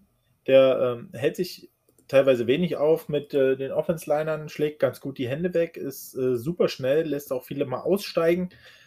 Ähm, ja, und der hat mir einfach vom Tape gut gefallen. Das war mal so ein ganz anderer, anderer Typ für die Inside irgendwie. Ähm, und äh, so als Dreiertechnik äh, könnte ich mir den vorstellen. Der hat ganz gut Speed. Ähm, ja, fand ich irgendwie nice. Wer den gern mal schauen will, ähm, der äh, kann da gerne mal reingucken ins Tape von ihm. Davian Nixon, Iowa. So für die sechste, fünfte Runde vielleicht. Ich glaube, der geht deutlich früher. Den hatten doch viele sehr viel früher, oder? Ja, es ist, aber sehen. ein bisschen eher gerankt ähm, teilweise, aber wie gesagt, ich muss ja so ein bisschen von dem ausgehen, wie ich äh, Value bei ihm sehen würde. Und, äh, ja, keine Frage, wollte auch nicht dagegen reden. Ich habe nee, ihn oft teilweise sehr viel höher sogar gesehen ja. und war irgendwie überrascht. Ich hatte den auch eher so dritte Runde oder so, aber habe den mhm. oft sogar, keine Ahnung, irgendwo in den Top 50 gelesen und ja, habe ich auch nicht ja. ganz, ganz gesehen, weil ich einfach die, die Konsistenz nicht ganz sehe. Aber ja, ein ja. guter Spieler und vor allem ein guter, explosiver Passrusher. Ja. Oliver, hast du noch einen Sleeper? Nö, alles gut. Benno, hast du noch einen Sleeper? Ja, ich hatte mir noch äh, J2 Fehler aufgeschrieben von der USC, ähm, den Partner von, boah, wie hieß er? Tua Duipolotu. der hat letztes Jahr Opt-out gemacht, aber äh, der hat auch eine gute Physis, die sind eigentlich fast gleich von der Physis. Äh, und ähm, das ist auch so ein richtig richtiger Gap-Shooter, der ist so äh, immer ein bisschen drüber, hat auch ziemlich lange Arme. Ähm, aber wenn der halt auch einschlägt und, äh, und, und, Plays macht, ist das mit einer hohen Intensität und das hat mir eigentlich irgendwie ganz gut gefallen. Und deswegen habe ich den noch als Sleeper aufgeschrieben. Dann gehen wir weiter zu den Edge Defendern. Auch hier können wir so ein bisschen aus den Vollen schöpfen, weil das Draftboard da doch bei vielen Leuten manchmal ein bisschen komischer fällt dass äh, der Nummer 1 gerankte Passrusher dann auf einmal in 28 noch zu haben ist und so weiter und so fort. Wir sind wieder bei unseren Top 5. Jeder hat bestimmt noch den einen oder anderen Sleeper. Um weiter voranzukommen, Oliver, dein Nummer 5 Passrusher. Ja, also ich habe mir jetzt irgendwo versucht, zwei verschiedene Spielertypen rauszusuchen, nur kurz für die Erklärung. Das ist einmal ja dieser Rush Defender, ja, dieser Rush Linebacker, den die Ravens haben, Pernell McPhee, ja, ein guter Edge Setter, die die Ravens ja oft sage ich mal, an Tag, Tag 3 eher gedraftet haben, ja, das sind, müssen gar nicht so die Athleten sein, das sind oft so eher die, die, die größeren Defensive Ends, die sie da haben, ja. Und die andere Position ist eher dieser Sam Linebacker, wie es ein Tyus Bowser spielt, auch wie es ein Matthew Judon gespielt hat. Also diese Spieler, die auch gern mal in Coverage droppen können, ja, die etwas flexibler sind, die vielleicht nicht die besten Edge-Setter sind, aber die einfach explosiv sind. Und genau so einen Spieler haben wir hier an 5, das ist nämlich Joseph Osai aus Texas. Ich weiß, auch bei denen gehen die Meinungen extrem auseinander. Kann ich auch verstehen, weil der ist einfach noch sehr raw irgendwo. Ja, der spielt ja auch, glaube ich, erst seit irgendwo siebte, achte Klasse in der Highschool ähm, Football, ja, das merkt man ja auch, aber der ist einfach richtig explosiv, ja, der, der testet ja wie ein Freak, so 41,5 Inch Vertical und so und ja eine 463 auf dem 40 Yard Dash. Und wie gesagt, da habe ich einfach, sage ich mal, ein bisschen eine Vorliebe und ich muss zugeben, dann habe ich das erste Mal gegen Tevin Jenkins gesehen und dachte mir so, oh oh, oh oh, oh oh, weil Tevin Jenkins den richtig abmontierte teilweise. Aber der hatte auch gute Spiele und hatte auch im gleichen Spiel diesen spielentscheidenden Sack. Und das war irgendwie genauso das, was er ist. Er ist ein richtig guter Pursuit-Player, der hat den hohen Motor und wir wissen, wie gern die Ravens ihren hohen Motor hat. Der ist irgendwie, alles, was er macht, ist Hustle. Ja? Und wie gesagt, er hat sicher noch keine guten Hände. Das ist nicht wirklich ein guter Pass-Rusher sage ich mal, von seinen Moves. Du merkst da oft, der, der explodiert einfach in den Offensive Tackle und dann steht er wie angewurzelt da, weil er keine Counter-Moves hat, weil er nicht wirklich weiß, was er machen soll. Das war gegen Tevin Jenkins eklatant. Aber irgendwie hat er dann trotzdem immer wieder diese, dieses eine oder diese dieses andere Play, wo er gezeigt hat, was er dann drauf hat. Das ist einfach Down-to-Down, Consistency ist noch nicht da, aber ich sehe einfach die Upside und wie gesagt, die, die Meinungen gehen auseinander. Manche haben den in der ersten Runde, manche haben den in der dritten Runde, aber für mich passt er einfach wie der Arsch auf den Eimer zu den Ravens, weil der eben auch in der 2019er Saison noch Off-Ball gespielt hat, weil der eben in Coverage etwas droppen kann. Der ist etwas stiff ab und zu. Also ich würde jetzt nicht sagen, dass der ein guter äh, Man-Coverage-Spieler ist, aber diese Zone-Drops, ich glaube, das kann der. Und wie gesagt, ich fand den gut und habe ihn einfach auch reingenommen, weil ich mir nicht sicher war, ob ihr den habt.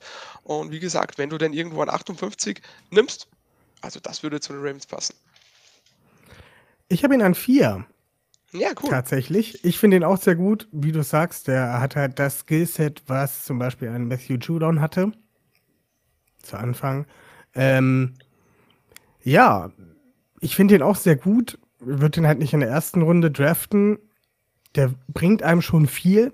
Aber wie du schon sagst, der ist halt manchen Dingen noch etwas roh und der muss halt noch ein bisschen naja, ich sag mal, reingebracht werden in die ganze Materie. Ich würde ihn jetzt nicht als Day One Starter unbedingt sehen. Er hat auf jeden Fall das Potenzial dazu. Ähm, würde den aber nicht als erste Wahl sehen. Ich sehe da richtig viel Upside für das, für das Spiel der Ravens, auf jeden Fall. Ähm, aber ja, in, wenn der in Runde 3 auf dem Board ist, auf jeden Fall mitnehmen. Ja, äh, Benno, du noch was zu Joseph Osai? Ähm, nö, ihr habt schon gut ausgeführt, ähm, haben aber nicht, äh, da hat es allerdings nicht auf meine Liste geschafft. Oh. Ja, mir hat, haben da so einige dann doch ein bisschen besser gefallen. Deswegen. Dann sag uns doch deine fünf. Meine fünf, ähm, ich habe tatsächlich noch mal äh, kurz geschaffelt, weil ich mich noch mal ein bisschen ähm, belesen hatte.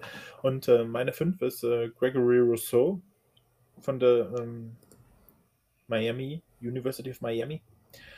Ähm, großer Kerl, 6'6, ähm, 260 Pfund, also ähm, der ist wirklich lang. Der hat auch äh, lange Arme, lange Beine, der sieht wirklich äh, irgendwie sticht der raus, finde ich, wenn man den so auf dem, auf dem, äh, auf dem Game äh, Tape sieht. Ähm, der ist ähm, also der hat wirklich einen eine krassen, krassen Körper, so muss ich wirklich sagen. Ähm, das finde ich ähm, ziemlich geil. Und ähm, ja, der hat einen ziemlich guten, guten Band, hat einen guten Rip-Move. Ähm, hat tatsächlich äh, vor der Defense Line Wide Receiver gespielt. Das wusste ich nicht, das muss ich erstmal, das war äh, ganz krass. Ähm, und der hat seine Stärken, aber eigentlich eher so in, Interior Alignment. Also ist eigentlich nicht so der, der klassische Edge Rusher, so dass er über außen kommt. Ähm, ähm, wirkt ein bisschen auch nicht ganz so hat nicht ganz so die Power, wie man sich vorstellt, wenn man sagt, Mensch, das ist ein 6-6-Typ. Ne? Ich meine, da ist, merkt man dann wahrscheinlich schon, dass er so ein bisschen ähm, die ähm, der Right Receiver halt äh, die Grundlage ist.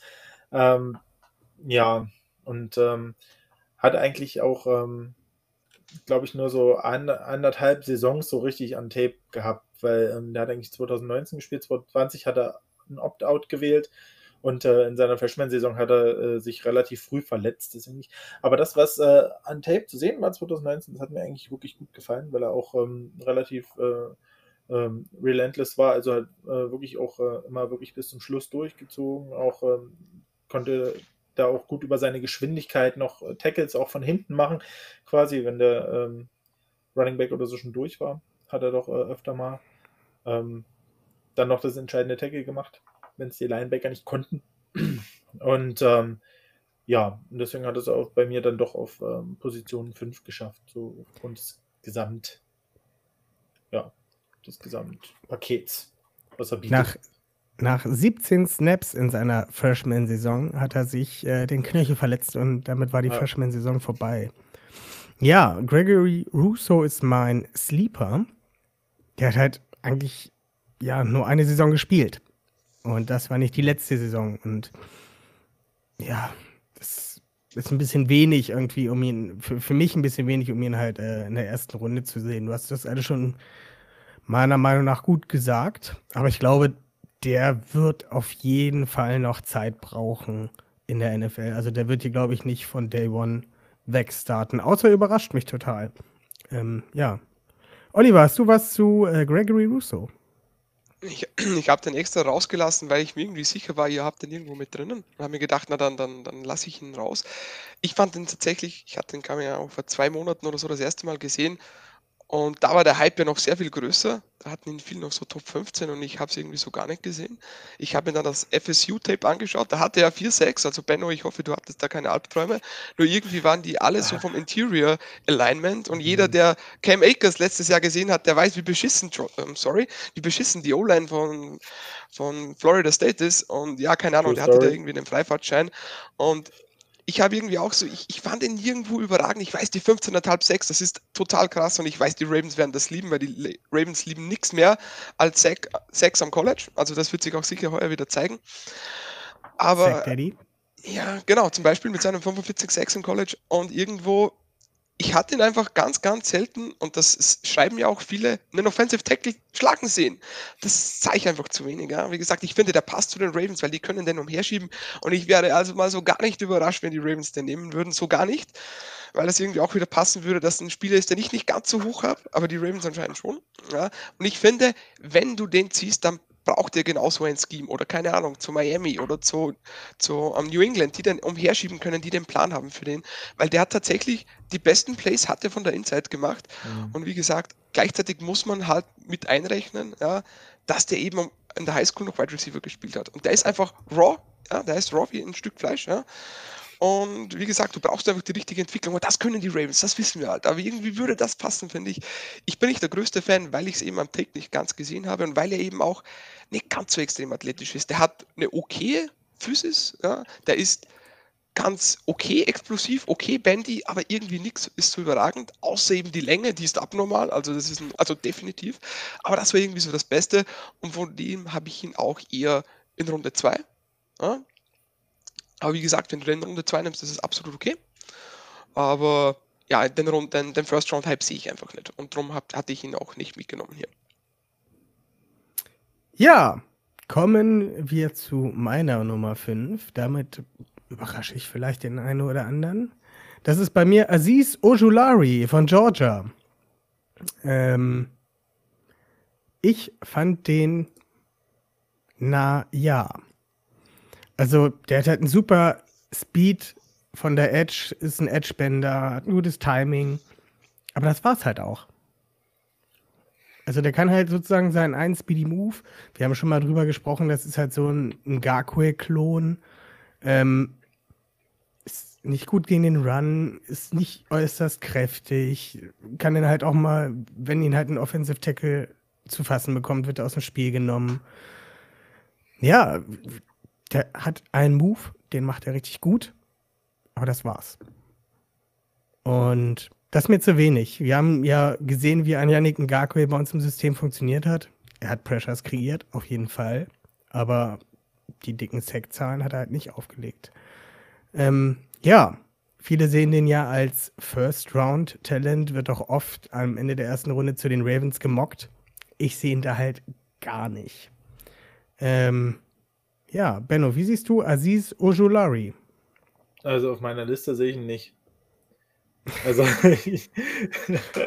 nein, ich habe wirklich, äh, ja, das ist einfach nicht, weil ich ihm nicht, weil ich nicht sage, dass er jetzt nichts, äh, nicht, nichts kann oder so. Der, der kann das, was er macht, diesen, diesen Move über die Outside, das ist schon pervers gut. Also, das ist wirklich richtig, richtig gut, weil, also, wenn er was kann, das, das kann er halt wirklich. Der hat wirklich ähm, über die Außen, der hat dann diesen Closing Speed zum Quarterback, wenn er einmal die Edge äh, hat dort bei dem Move, das ist schon richtig krass. Ähm, und ja, am Ende ganz so schlecht gegen den Run ist er auch nicht, aber, aber ich, das ist so ein Spieler, den habe ich gesehen und dachte, wow, für, ein, für eine 4-3 außen, cool. Aber ich sehe den nicht bei den Ravens. Also den, den habe ich wirklich gesehen und dachte, ja, schön, aber ich sehe den nicht in Baltimore. Also ist nicht für, also ich weiß nicht. Sehe den einfach da nicht. Kann ich mir nicht vorstellen. Oliver sagt jetzt, dass er ihn auf der 1 hat. nee, ich habe ihn auf der 2. Ja. Oha! Yes, weil ich den gut finde, weil ich den richtig gut finde, weil ich hatte auch Yannick Ngakwe-Vibes. Alleine wegen diesem Cross-Job-Move, ja, also ich finde, der Yannick Ngakwe ja bekannt ist. Aber ich finde, der hat auch mehr, der weiß, wie man die Outside-Schulter attackiert, ja, mit Rip-Dip-Moves und Push-Pull. Und wie gesagt, ich finde, der ist sehr viel weiter als andere Edge Rusher in dieser Klasse, finde ich definitiv was ähm, verstehen, wie man, sage mal, die Outside-Shoulder attackiert, wie man das macht, ja, wie man Leverage nutzt. Ich finde, das kann er. Der hat natürlich die Corner-Ability, diesen extrem krassen Get-Off, ja, das hat er, der ist Bandy, ich weiß, da gab es oft Diskussionen, viele finden den gar nicht so Bandy. Ich meine, es ist natürlich kein Von Miller, der hier unter den Tisch durchläuft, aber das sollte auch kein Vergleich sein, aber ist für mich definitiv einer der bandiesten Spieler und ich finde auch, dass er ein besserer Edge-Setter ist, als er teilweise ähm, hier Credit bekommt. Dafür natürlich ist er jetzt kein Pernell McPhee oder ein Terrell Sachs, früher ist er nicht, ja, aber definitiv besser als ein Yannick Ngakwe, der da eher eine Liability ist. Und der hatte auch teilweise diese ähm, Zone Drops, wo er eben auch zeigen kann, dass er hier auf, auf Flat Routes oder sonst was irgendwo mal in Coverage gehen kann. Der hat auch extrem lange Arme, wo ich glaube, dass genau das auch den Unterschied machen kann. Ich verstehe die, Zwe ähm, die Zweifel. Der hat definitiv keinen Inside-Move, also den habe ich so gut wie gar nicht Inside gewinnen sehen. Also wenn, dann gewinnt er über die Außenschulter, keine Frage. Und ich kann auch verstehen, wenn den jemand nicht so gut findet, weil er eben bedenken, ob der Size hat, ob der Länge hat. Wie gesagt, die Arme hat er, aber er ist ja auch, keine Ahnung, 6'2, wenn ich das richtig im Kopf habe. Und ist halt eher ein okayer Run Defender und kein Elite Run Defender, also das kann ich definitiv verstehen. Aber wie gesagt, ich habe da einfach eine Schwäche dafür, gebe ich zu. Für diese Bandy Rushers, das mag ich einfach gerne. Und wie gesagt, ich habe den an der 2, weil der mir einfach eine Menge Spaß gemacht hat und er auch erst Redshirt Sophomore ist. Und ich finde, für das, dass er so jung ist, ist er einfach deutlich weiter als manche andere in dieser Klasse. Fair, fair. Ähm, ist auch jedem selber überlassen, wie er äh, sein, sein Ranking aufbaut. Ich finde es auch fair, wenn man ihn halt so weit oben hat. Kann aber auch so jemanden wie Benno verstehen, der ihn gar nicht erst drin hat. Deswegen, deswegen wird uns Benno jetzt mit seiner Nummer 4 begnügen. Meine Nummer 4 ist Jason Owe. Der. Owe. Owe. Der ist äh, von der Penn State. Ähm, und ja, der Grund, warum der bei mir auf der 4 ist, obwohl er bestimmt bei manchen auch vielleicht auch nicht im Ranking auftauchen würde. Bei mir zum Beispiel. Bitte, was ist das für ein Freak, Alter? Der ist irgendwie 6'5, 257 Pfund und rennt eine, haltet euch fest, 4, 3, 6 auf die 40. Ja, weil sie in Penn State bergab rennen, aber ja. Ja, aber ich meine, dazu kommt noch so ein äh, 39,5 Vertical Jump, 134er ja, das, Broad Das ist ein Freak, der, ein absoluter Freak athletisch. Der, der, boah, ey, der Typ, der ist einfach so mega explosiv. Das ist einfach total krass. Und deswegen, ich finde, der ist absolut, also technisch ist an dem echt noch so viel zu machen. Also, das ist wirklich, also, da sieht man nicht viel. Aber der hat halt wirklich einfach diesen, ja, diesen, diesen ja, ich weiß nicht, der hat einfach so diesen Juice in sich. Der knallt raus, der macht eigentlich alles über die Physis, was er draußen, äh, was er macht gegen seinen Gegenspieler. Ähm, wirklich wenig Technik. Ähm, ja, hat so ein bisschen auch die Kritik, dass er ähm, vielleicht nicht ganz so äh, agil ist, ähm, obwohl er halt so diesen, diesen krassen ähm, Speed hat. Ähm, und wirkt manchmal auch ein bisschen, bisschen passiv. So, dass er halt gegen einen Run sich da nicht ganz so durcharbeitet und so. Ähm, aber, aber bitte, wer, wer so einen Körper hat und wer so eine, so eine Zahlen hinlegt, äh, der äh, kriegt in der NFL schon, hat in der NFL schon immer irgendwie einen Platz gefunden. Und da gibt es, glaube ich, genug Coaches, die äh, aus so einem Talent halt auch richtig was machen. Also ich glaube auch, dass der in der NFL nicht auf Anhieb einschlagen würde. Ähm, der hat halt auch, ähm, ja, keine Sex gehabt letztes Jahr. Das ist vielleicht auch noch ein bisschen verwundernswert äh, für, ähm, für einen Edge Defender. Aber ähm, ja, ich glaube, mit der Athletik, äh, da kann man richtig was anfangen. Und deswegen konnte ich an dem irgendwie nicht vorbei, muss ich sagen. Weil ja, da hat er irgendwie alles, was du brauchst, aber weiß es nicht einzusetzen. Ja. So gefühlt. Und das, also bei mir ist er halt rausgerutscht, weil er, wir haben Need auf Edge und am besten natürlich jemanden, der sofort starten kann. Und das sehe ich bei dem noch nicht.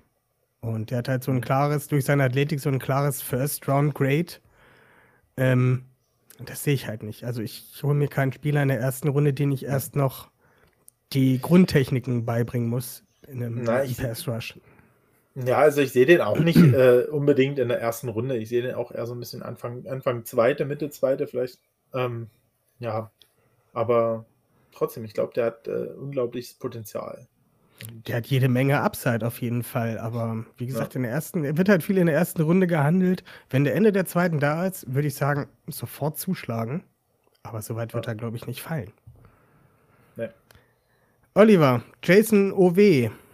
Ähm, ich hatte ihn auch raus, einfach weil ich glaube, die Ravens bauen eben auf diese ähm, Production oder zielen auf die Production, daher halt nicht auch einfach raus.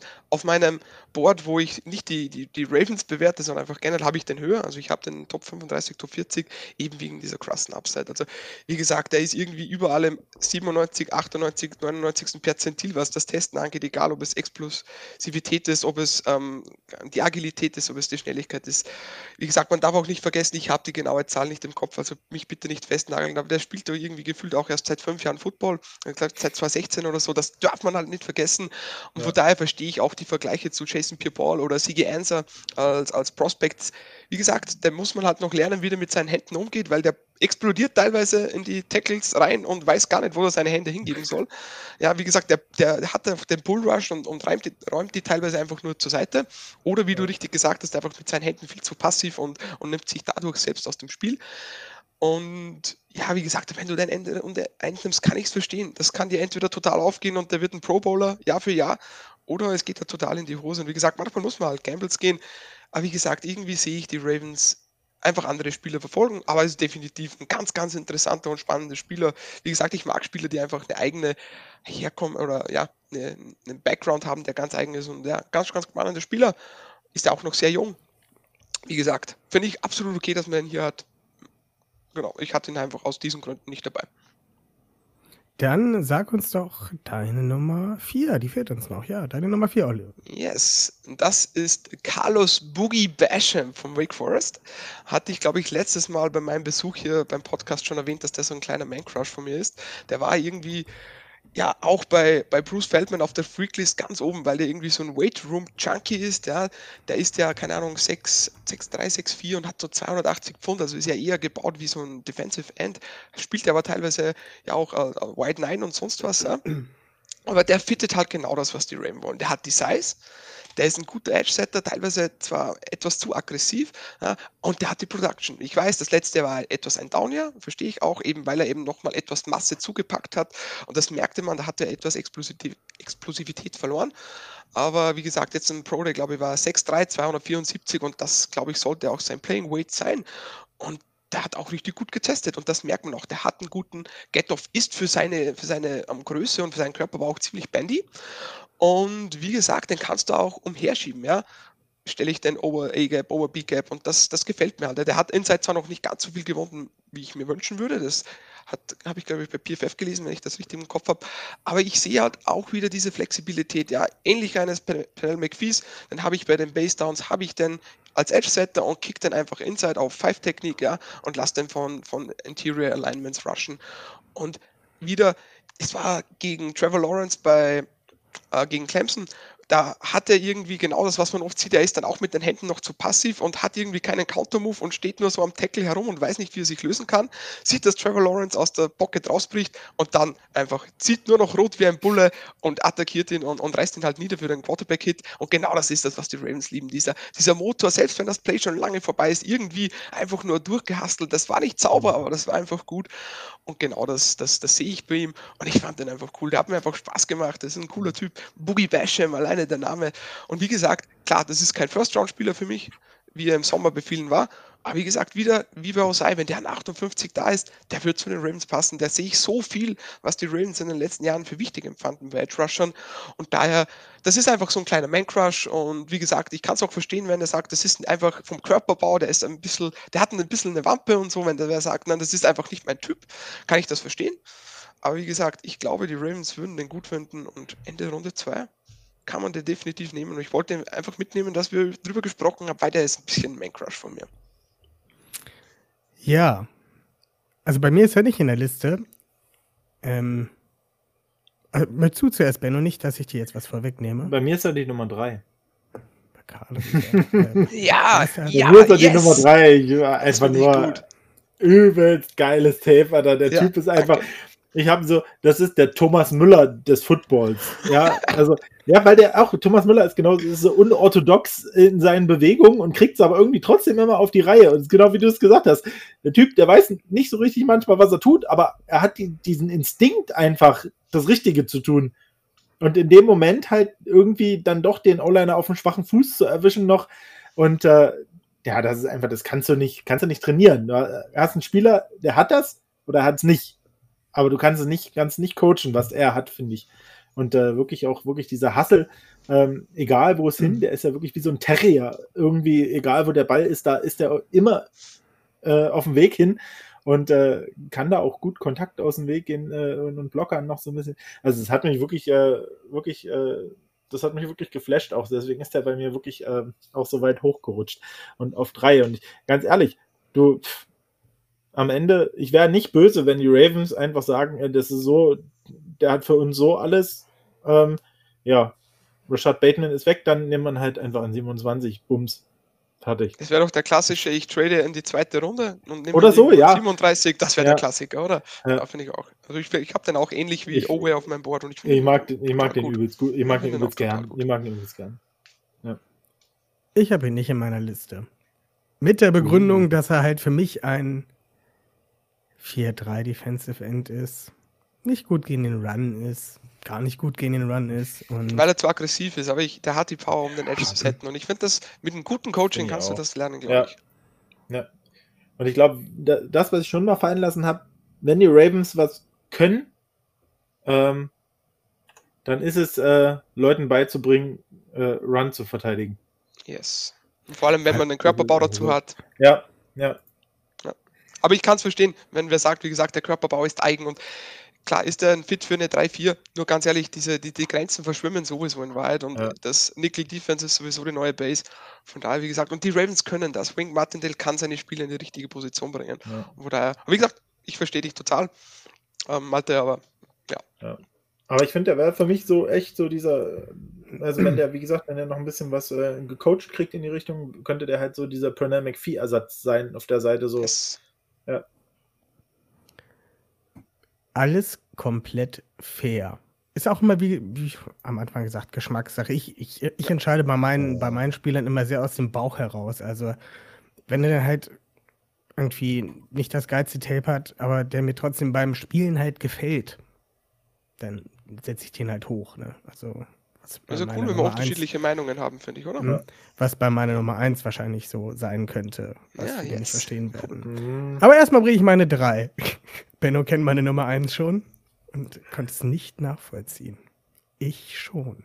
Wer war nochmal deine Nummer 4? Darf ich kurz blöd fragen? Meine Nummer 4, äh, das war Joseph Osai. Ah, okay, genau, sorry. Total vergessen, stimmt. Ganz am Anfang. Ähm, meine Nummer 3 ist Ronnie Perkins von Oklahoma. Ähm, der hat mir sehr gut gefallen. Ähm, ist halt ein sehr flexibel, auch wieder ein flexibler Spieler, der gut ins Scheme passt, ähm, wandelt seine Geschwindigkeit gut im Power um. Ist ein sehr schneller Spieler, auch mit einem guten Hustle dabei. Und was mir bei ihm auch wirklich sehr gut gefallen hat, dass er sich von Saison zu Saison immer wieder gesteigert hat. Also der hat halt kontinuierlich gezeigt, dass er, dass er besser wird.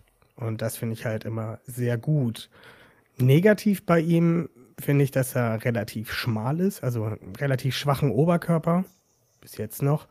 Ähm, hat nicht so viele Pass-Rush-Moves. Ähm, und kann aufgrund des ähm, relativ schwachen Oberkörpers wird er halt gerne mal von ähm, O-Linern aufgenommen und bleibt dann halt an ihn kleben. Aber der wird zum Beispiel bei PFF mit einer dritten Runde gegradet. Und in der dritten Runde würde ich den mit Kusshand nehmen und sofort starten lassen. Also ich mag den sehr gerne. Ähm, der hat auch, der hat einen Pass Rush Grade von 90,4. Der hat einen Run Defense Grade von 90,7. Mehr brauchst du doch eigentlich gar nicht. Er hat eine also Pass Rush Win Rate von 24,7 Prozent. Ja, und wie gesagt, der hat einen Drittrunden Grade bei PFF, hat eine äh, Run Stop Rate von 15,7 Prozent. Der ist, ich finde den super. Also wenn der bis in die zweite Runde, ich weiß also, Ende erste Runde ist vielleicht ein bisschen zu hoch für Ronnie Perkins, aber wenn man halt aus der ersten Runde raustraden würde und den in der zweiten Runde sofort. Und wenn er bis in die dritte Runde fällt, dann muss ich überhaupt nicht drüber nachdenken. Den nehme ich halt sofort. Und würde den auch wirklich direkt starten lassen. Dass der, dass der Erfahrung in der NFL kriegt. Und ich finde ihn richtig gut, Ronnie Perkins, meine Nummer drei. Ähm, wer möchte was zu Ronnie Perkins sagen? Ja, ich sag. Ich, ich fand, der ist sehr explosiv, ja, das sehe ich auch so. Er hat zwar nicht so gut getestet, hat sich aber wehgetan, von daher sollte man das vielleicht nicht zu hoch hängen. Aber ich finde, das ist ein sehr linearer Athlet, wie man so schön sagt. Ich fand er nicht wirklich bandy, sondern der explosiert zwar in den Tackle hinein, aber ich finde, der hat nicht so wirklich die Corner-Ability.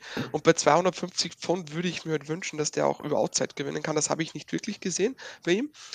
Ähm, der ist auch etwas undersized, wie du sagst, ja, aber der hat trotzdem die Länge. Der hat ja einen richtig bösen Longarm gegen Tevin Jenkins. Der hat den ja ganz böse am Arsch gesetzt. Das habe ich überhaupt nicht gesehen sonst. Also das fand ich gut.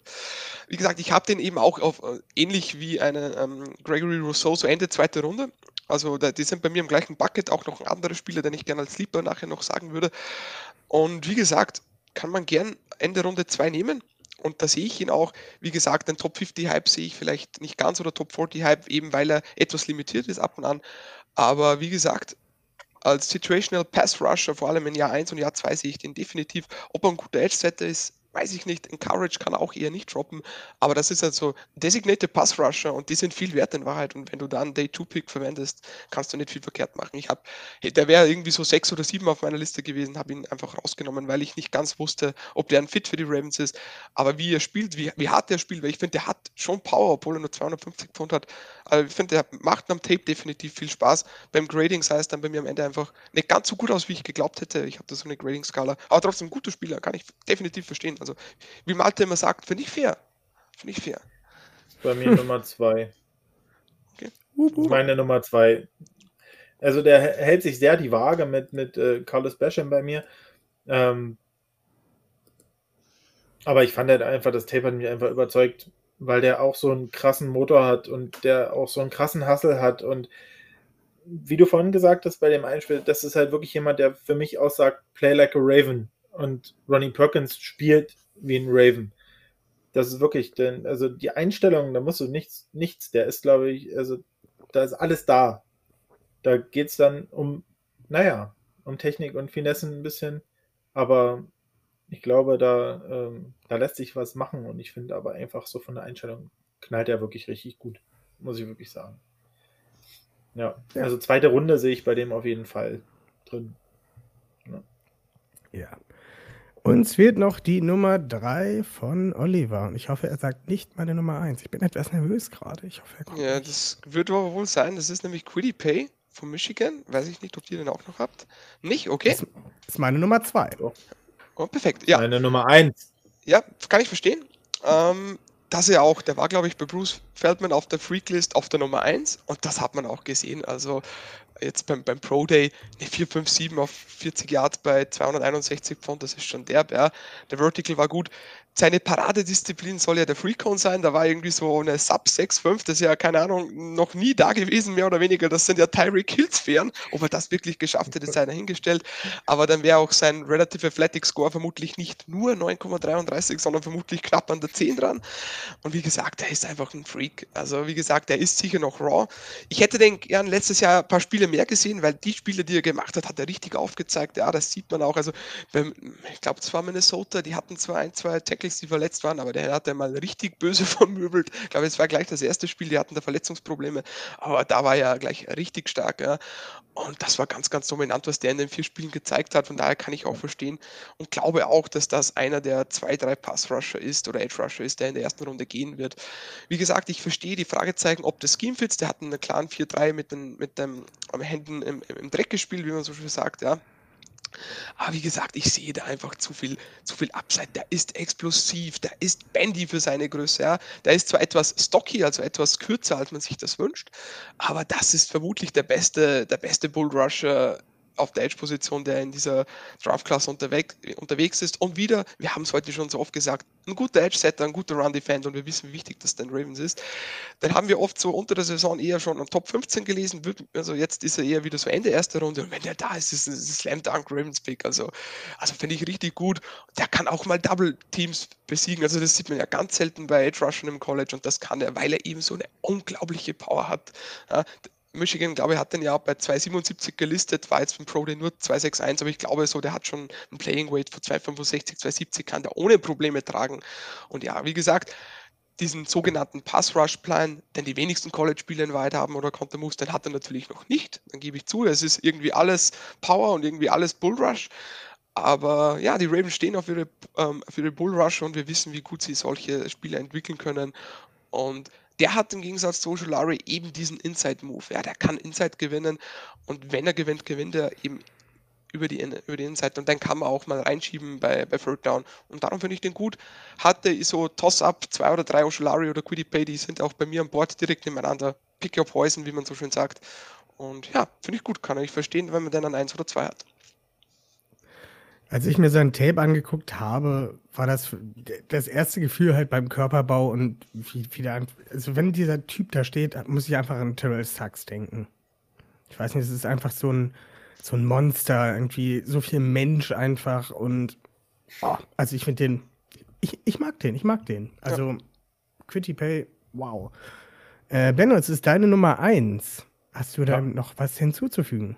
Ach, Olli führt das immer so schön aus seine Beschreibung finde ich bin näher. Also wirklich äh, kann ich nicht so viel sagen. Also er ist halt wirklich ähm, durch diese reine Power, die er hat und diese Quickness halt auch einfach diesen Bullrush, den er einfach hat.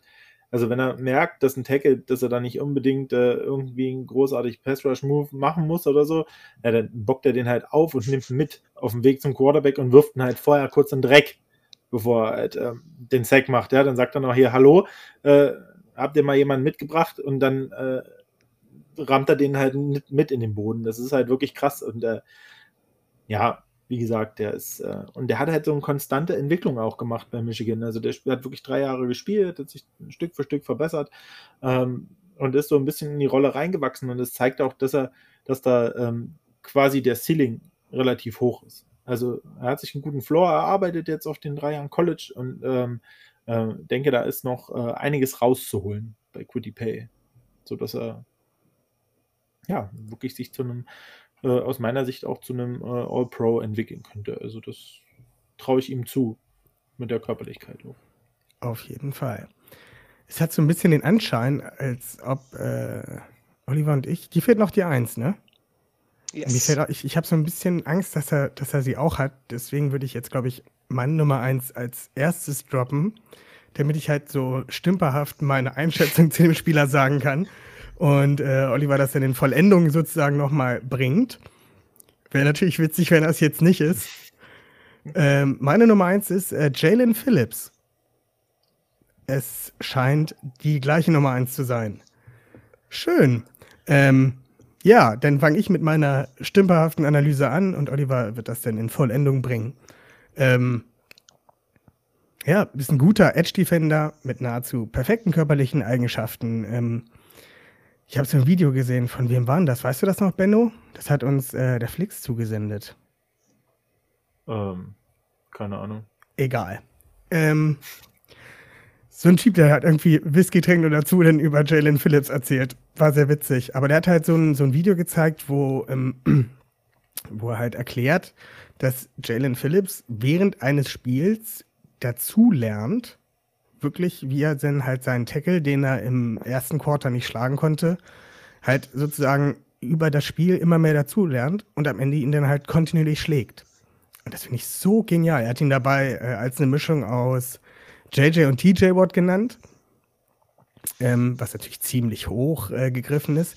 Aber ich finde ihn so super. Also der ist halt stark gegen den Pass, der ist stark gegen den Lauf, der hat gute Hände, der hat gute Fußarbeit, der hat wirklich alles, was du, was du halt brauchst als, als Pass Rusher.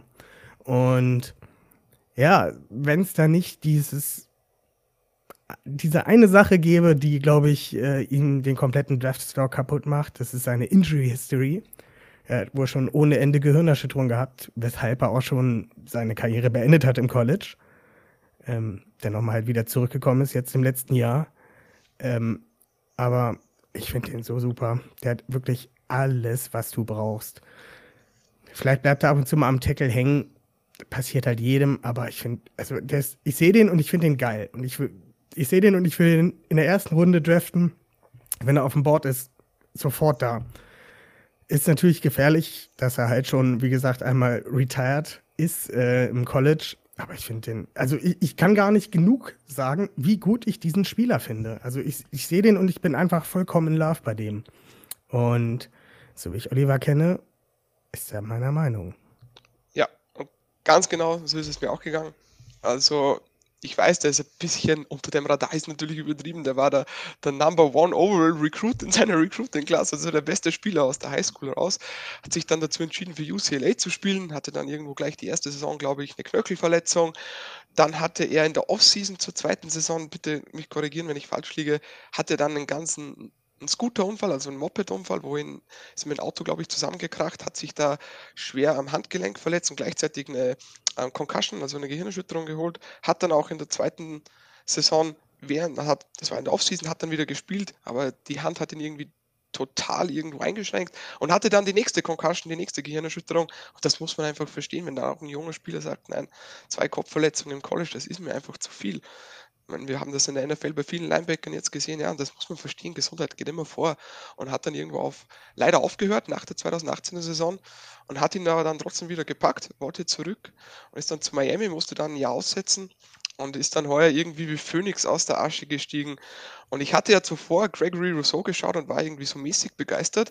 Und dann habe ich mir gedacht, naja, ich habe jetzt schon viel gehört über Jalen Phillips, habe irgendwo kein Miami-Spiel gesehen heuer. Und dann, ich war, ich war geflasht. Also ich, bei mir war es aus und vorbei. Ich habe mir gedacht, das, das gibt's nicht. Ich habe nur gehört, diese Klasse hat keine guten Edge oder keine Weltklasse Edge Defender, keine guten ähm, Defensive Prospects. Und ich habe den gesehen und denke mir, also das ist ein Top 5 Spieler. Also der ist auf dem Taper Top 5 Spieler, weil der so unglaublich explosiv ist und wie Malte schon gesagt hat, der hat eins, ich habe es vorher gesagt, College-Spieler haben keinen Fast-Rush-Plan, aber das ist einer der wenigen der weiß, wie man einen Offensive Tackle auf verschiedene Art und Weisen attackieren kann. Ja. Der hat einen Swim Move, der hat einen Dip Rip, der hat einen richtig bösen Spin Move. Meine Güte, hat der gute Spin Moves. Der hat den Long Arm, der weiß einfach, wie man Offensive Tackle irgendwo ansetzt. Und ja, wie gesagt, ich glaube, dass kein, ähm, kein Edge Rusher so gute Hände hat wie der in dieser Klasse. Und der ist trotzdem explosiv, der hat einen unglaublich guten First Step, ist ab und an sogar in Coverage gedroppt, ja. Und wie gesagt, ich finde, das ist das komplette Package. Vielleicht, ja, 260 Pfund ist, glaube ich, eine gute Größe. Der hat vielleicht nicht ganz die Strength, die ein QDP hat. Ja. Das Pad-Level, ich glaube ja auch 6,5, 6, 6, 5,5. Manchmal spielt er etwas hoch, ja. Das kann ich verstehen, wenn er sagt, der spielt mir einfach einen Tick zu hoch. Ist ja auch oft, merkt man, dass er vielleicht auch ab und an un unsauber ist, aber der hat ja auch nicht die ganz große Erfahrung. Und das finde ich ja irgendwie so, so krank, dass er trotz der wenigen Snaps unter Anführungszeichen schon so weit ist. Und wie gesagt, ich finde immer, negative Sachen bei jedem Spieler. Selbst beim Chase Young, beim Trevor Lawrence, wir finden bei jedem negative Sachen. Und irgendwie sind mir bei Jalen Phillips nicht viele Sachen aufgefallen. Und klar, die Injury Concerns, die sind groß, weil man es auch verstehen muss. Gesundheit geht immer vor. Wenn er nach zwei Jahren und zwei Concussions wieder sagt, Freunde, ich hau den Hut drauf, dann muss das jeder verstehen, dann wird das jeder verstehen.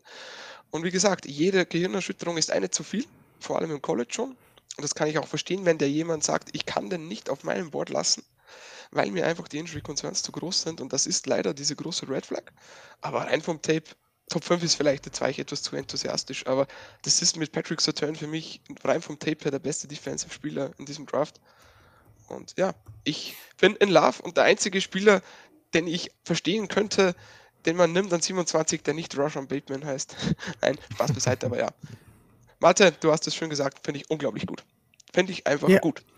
Ich habe äh, übrigens nebenbei nochmal nachgesucht. Es ist ein Video von Brad Coleman. Ja, hat Brad ja- Coleman, der, einer der besten, finde ich.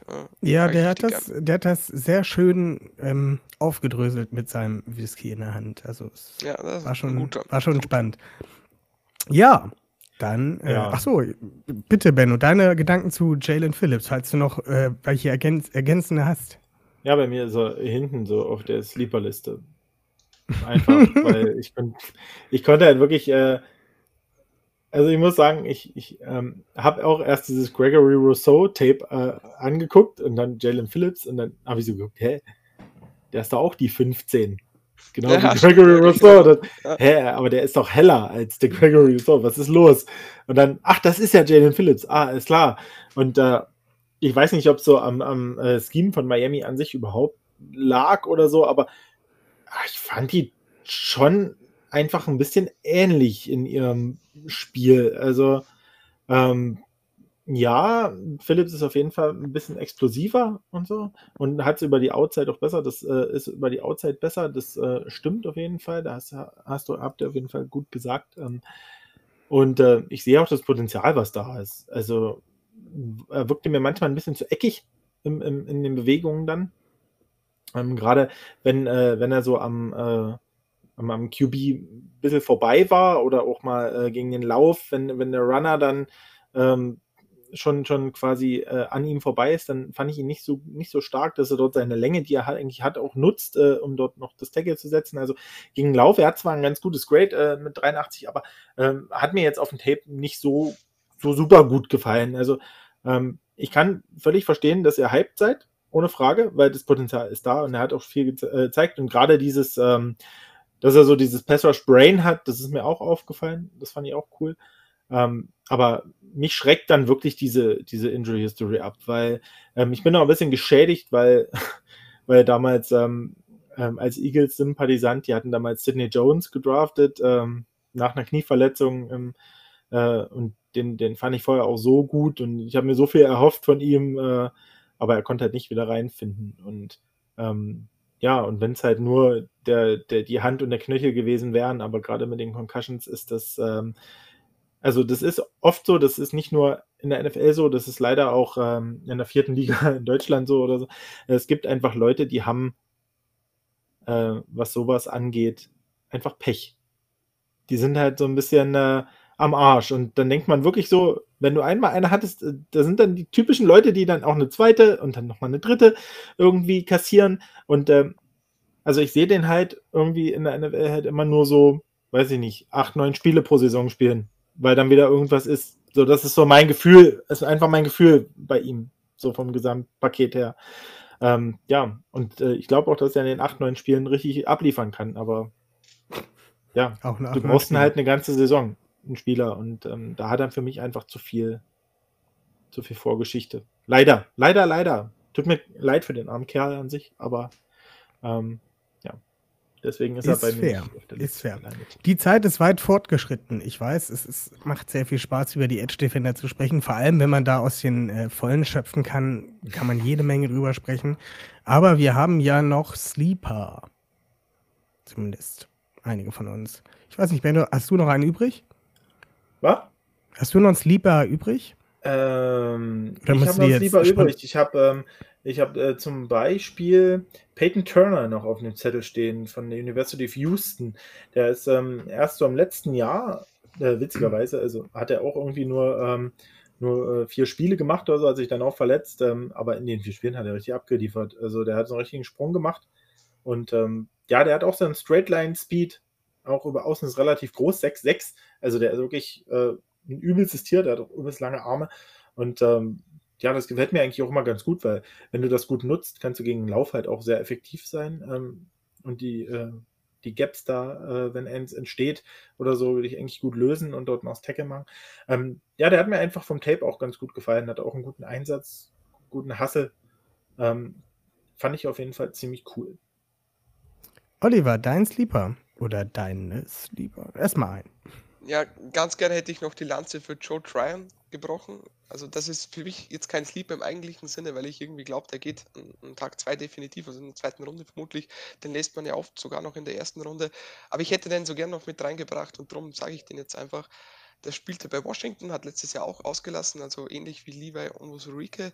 Aber der hat irgendwie so jede physische Box, die man sich vorstellen kann, da hat der einen Haken drunter der, der bewegt sich im Lateral sehr gut, ja, der ist explosiv, der hat trotzdem irgendwo diese Explosivität, diesen Pop in den Händen, wie man so schön sagt, ja, ist trotzdem ein guter Band, hat gut getestet, der spielt ultra aggressiv, oft viel zu aggressiv, also da merkt man auch, der, ich habe es heute schon öfter gesagt, der rennt einfach in den Offensive Tackle, ohne zu wissen, was er eigentlich machen sollte, ist irgendwie, it's all about attack, wie man so schön sagt, ja, und genau das macht er und hat trotzdem einen ganz guten Arm-Over-Move. Ja?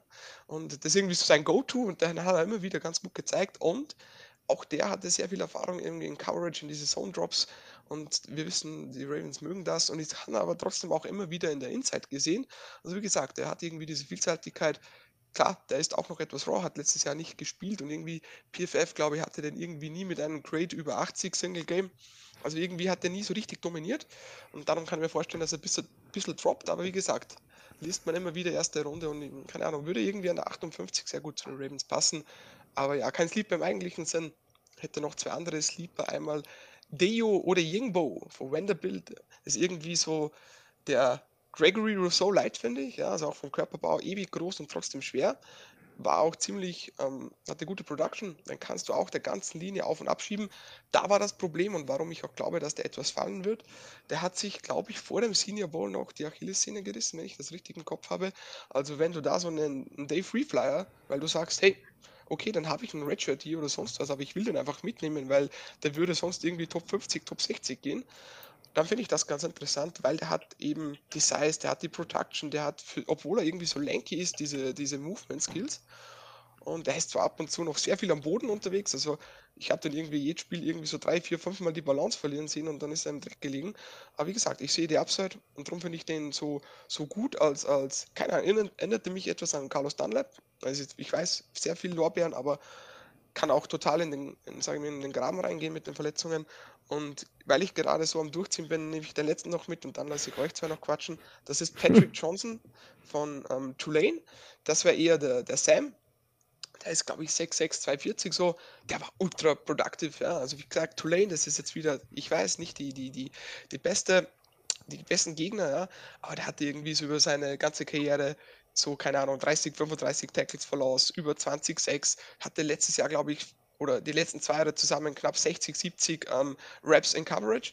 Und wie gesagt, das hat mich irgendwie an Tyus Bowser erinnert und hat, hatte auch immer wieder verschiedene Arten, wie er zum Sack durchdrang. Ja. Der hatte für seine Größe Violent Hands, klar, das ist natürlich auch wieder die, die Konkurrenz, die da natürlich etwas geringer übersetzt ist, wie man so schön sagt, ja.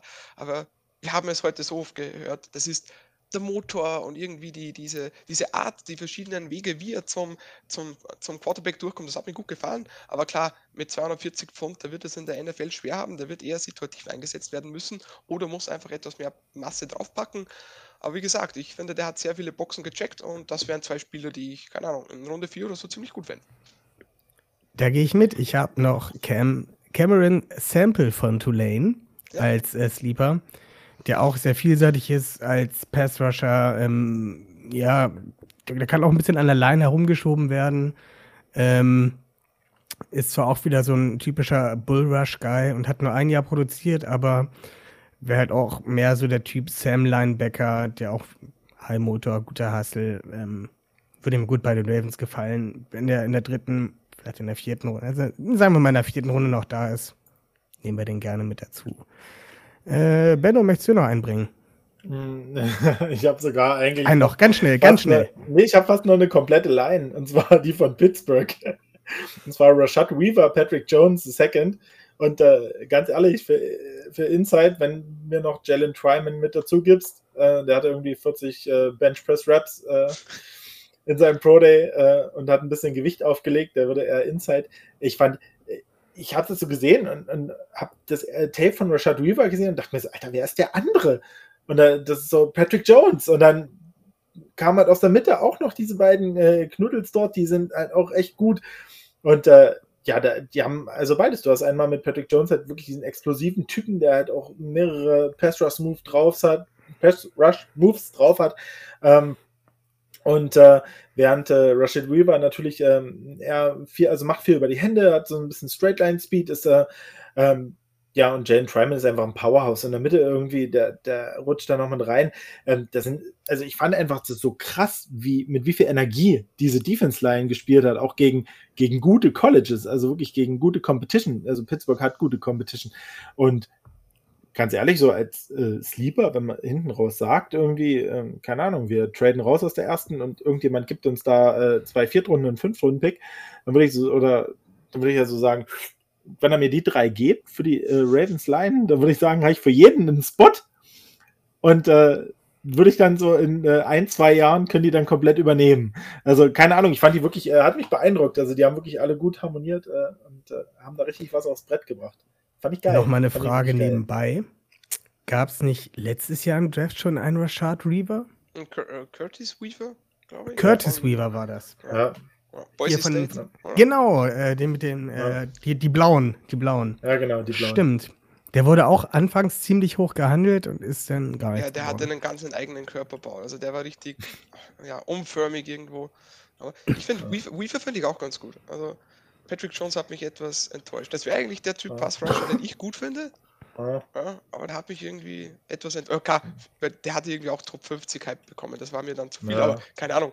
ähm, Dritte, vierte Runde würde ich den Ja. auch nehmen. Keine Frage. Keine Frage. Ich fand halt wirklich das beeindruckend. Also wer mal Bock hat, äh, auf eine geile D-Line zu gucken, äh, der sollte sich doch mal ein bisschen Tape von, von Pittsburgh angucken äh, aus dem letzten Jahr. Das macht richtig Spaß.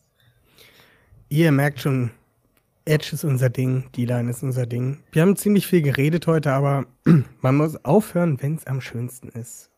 Und das war es gerade. Ähm, ja, wir haben uns ziemlich in Ekstase geredet. Ist eine sehr lange Folge heute geworden.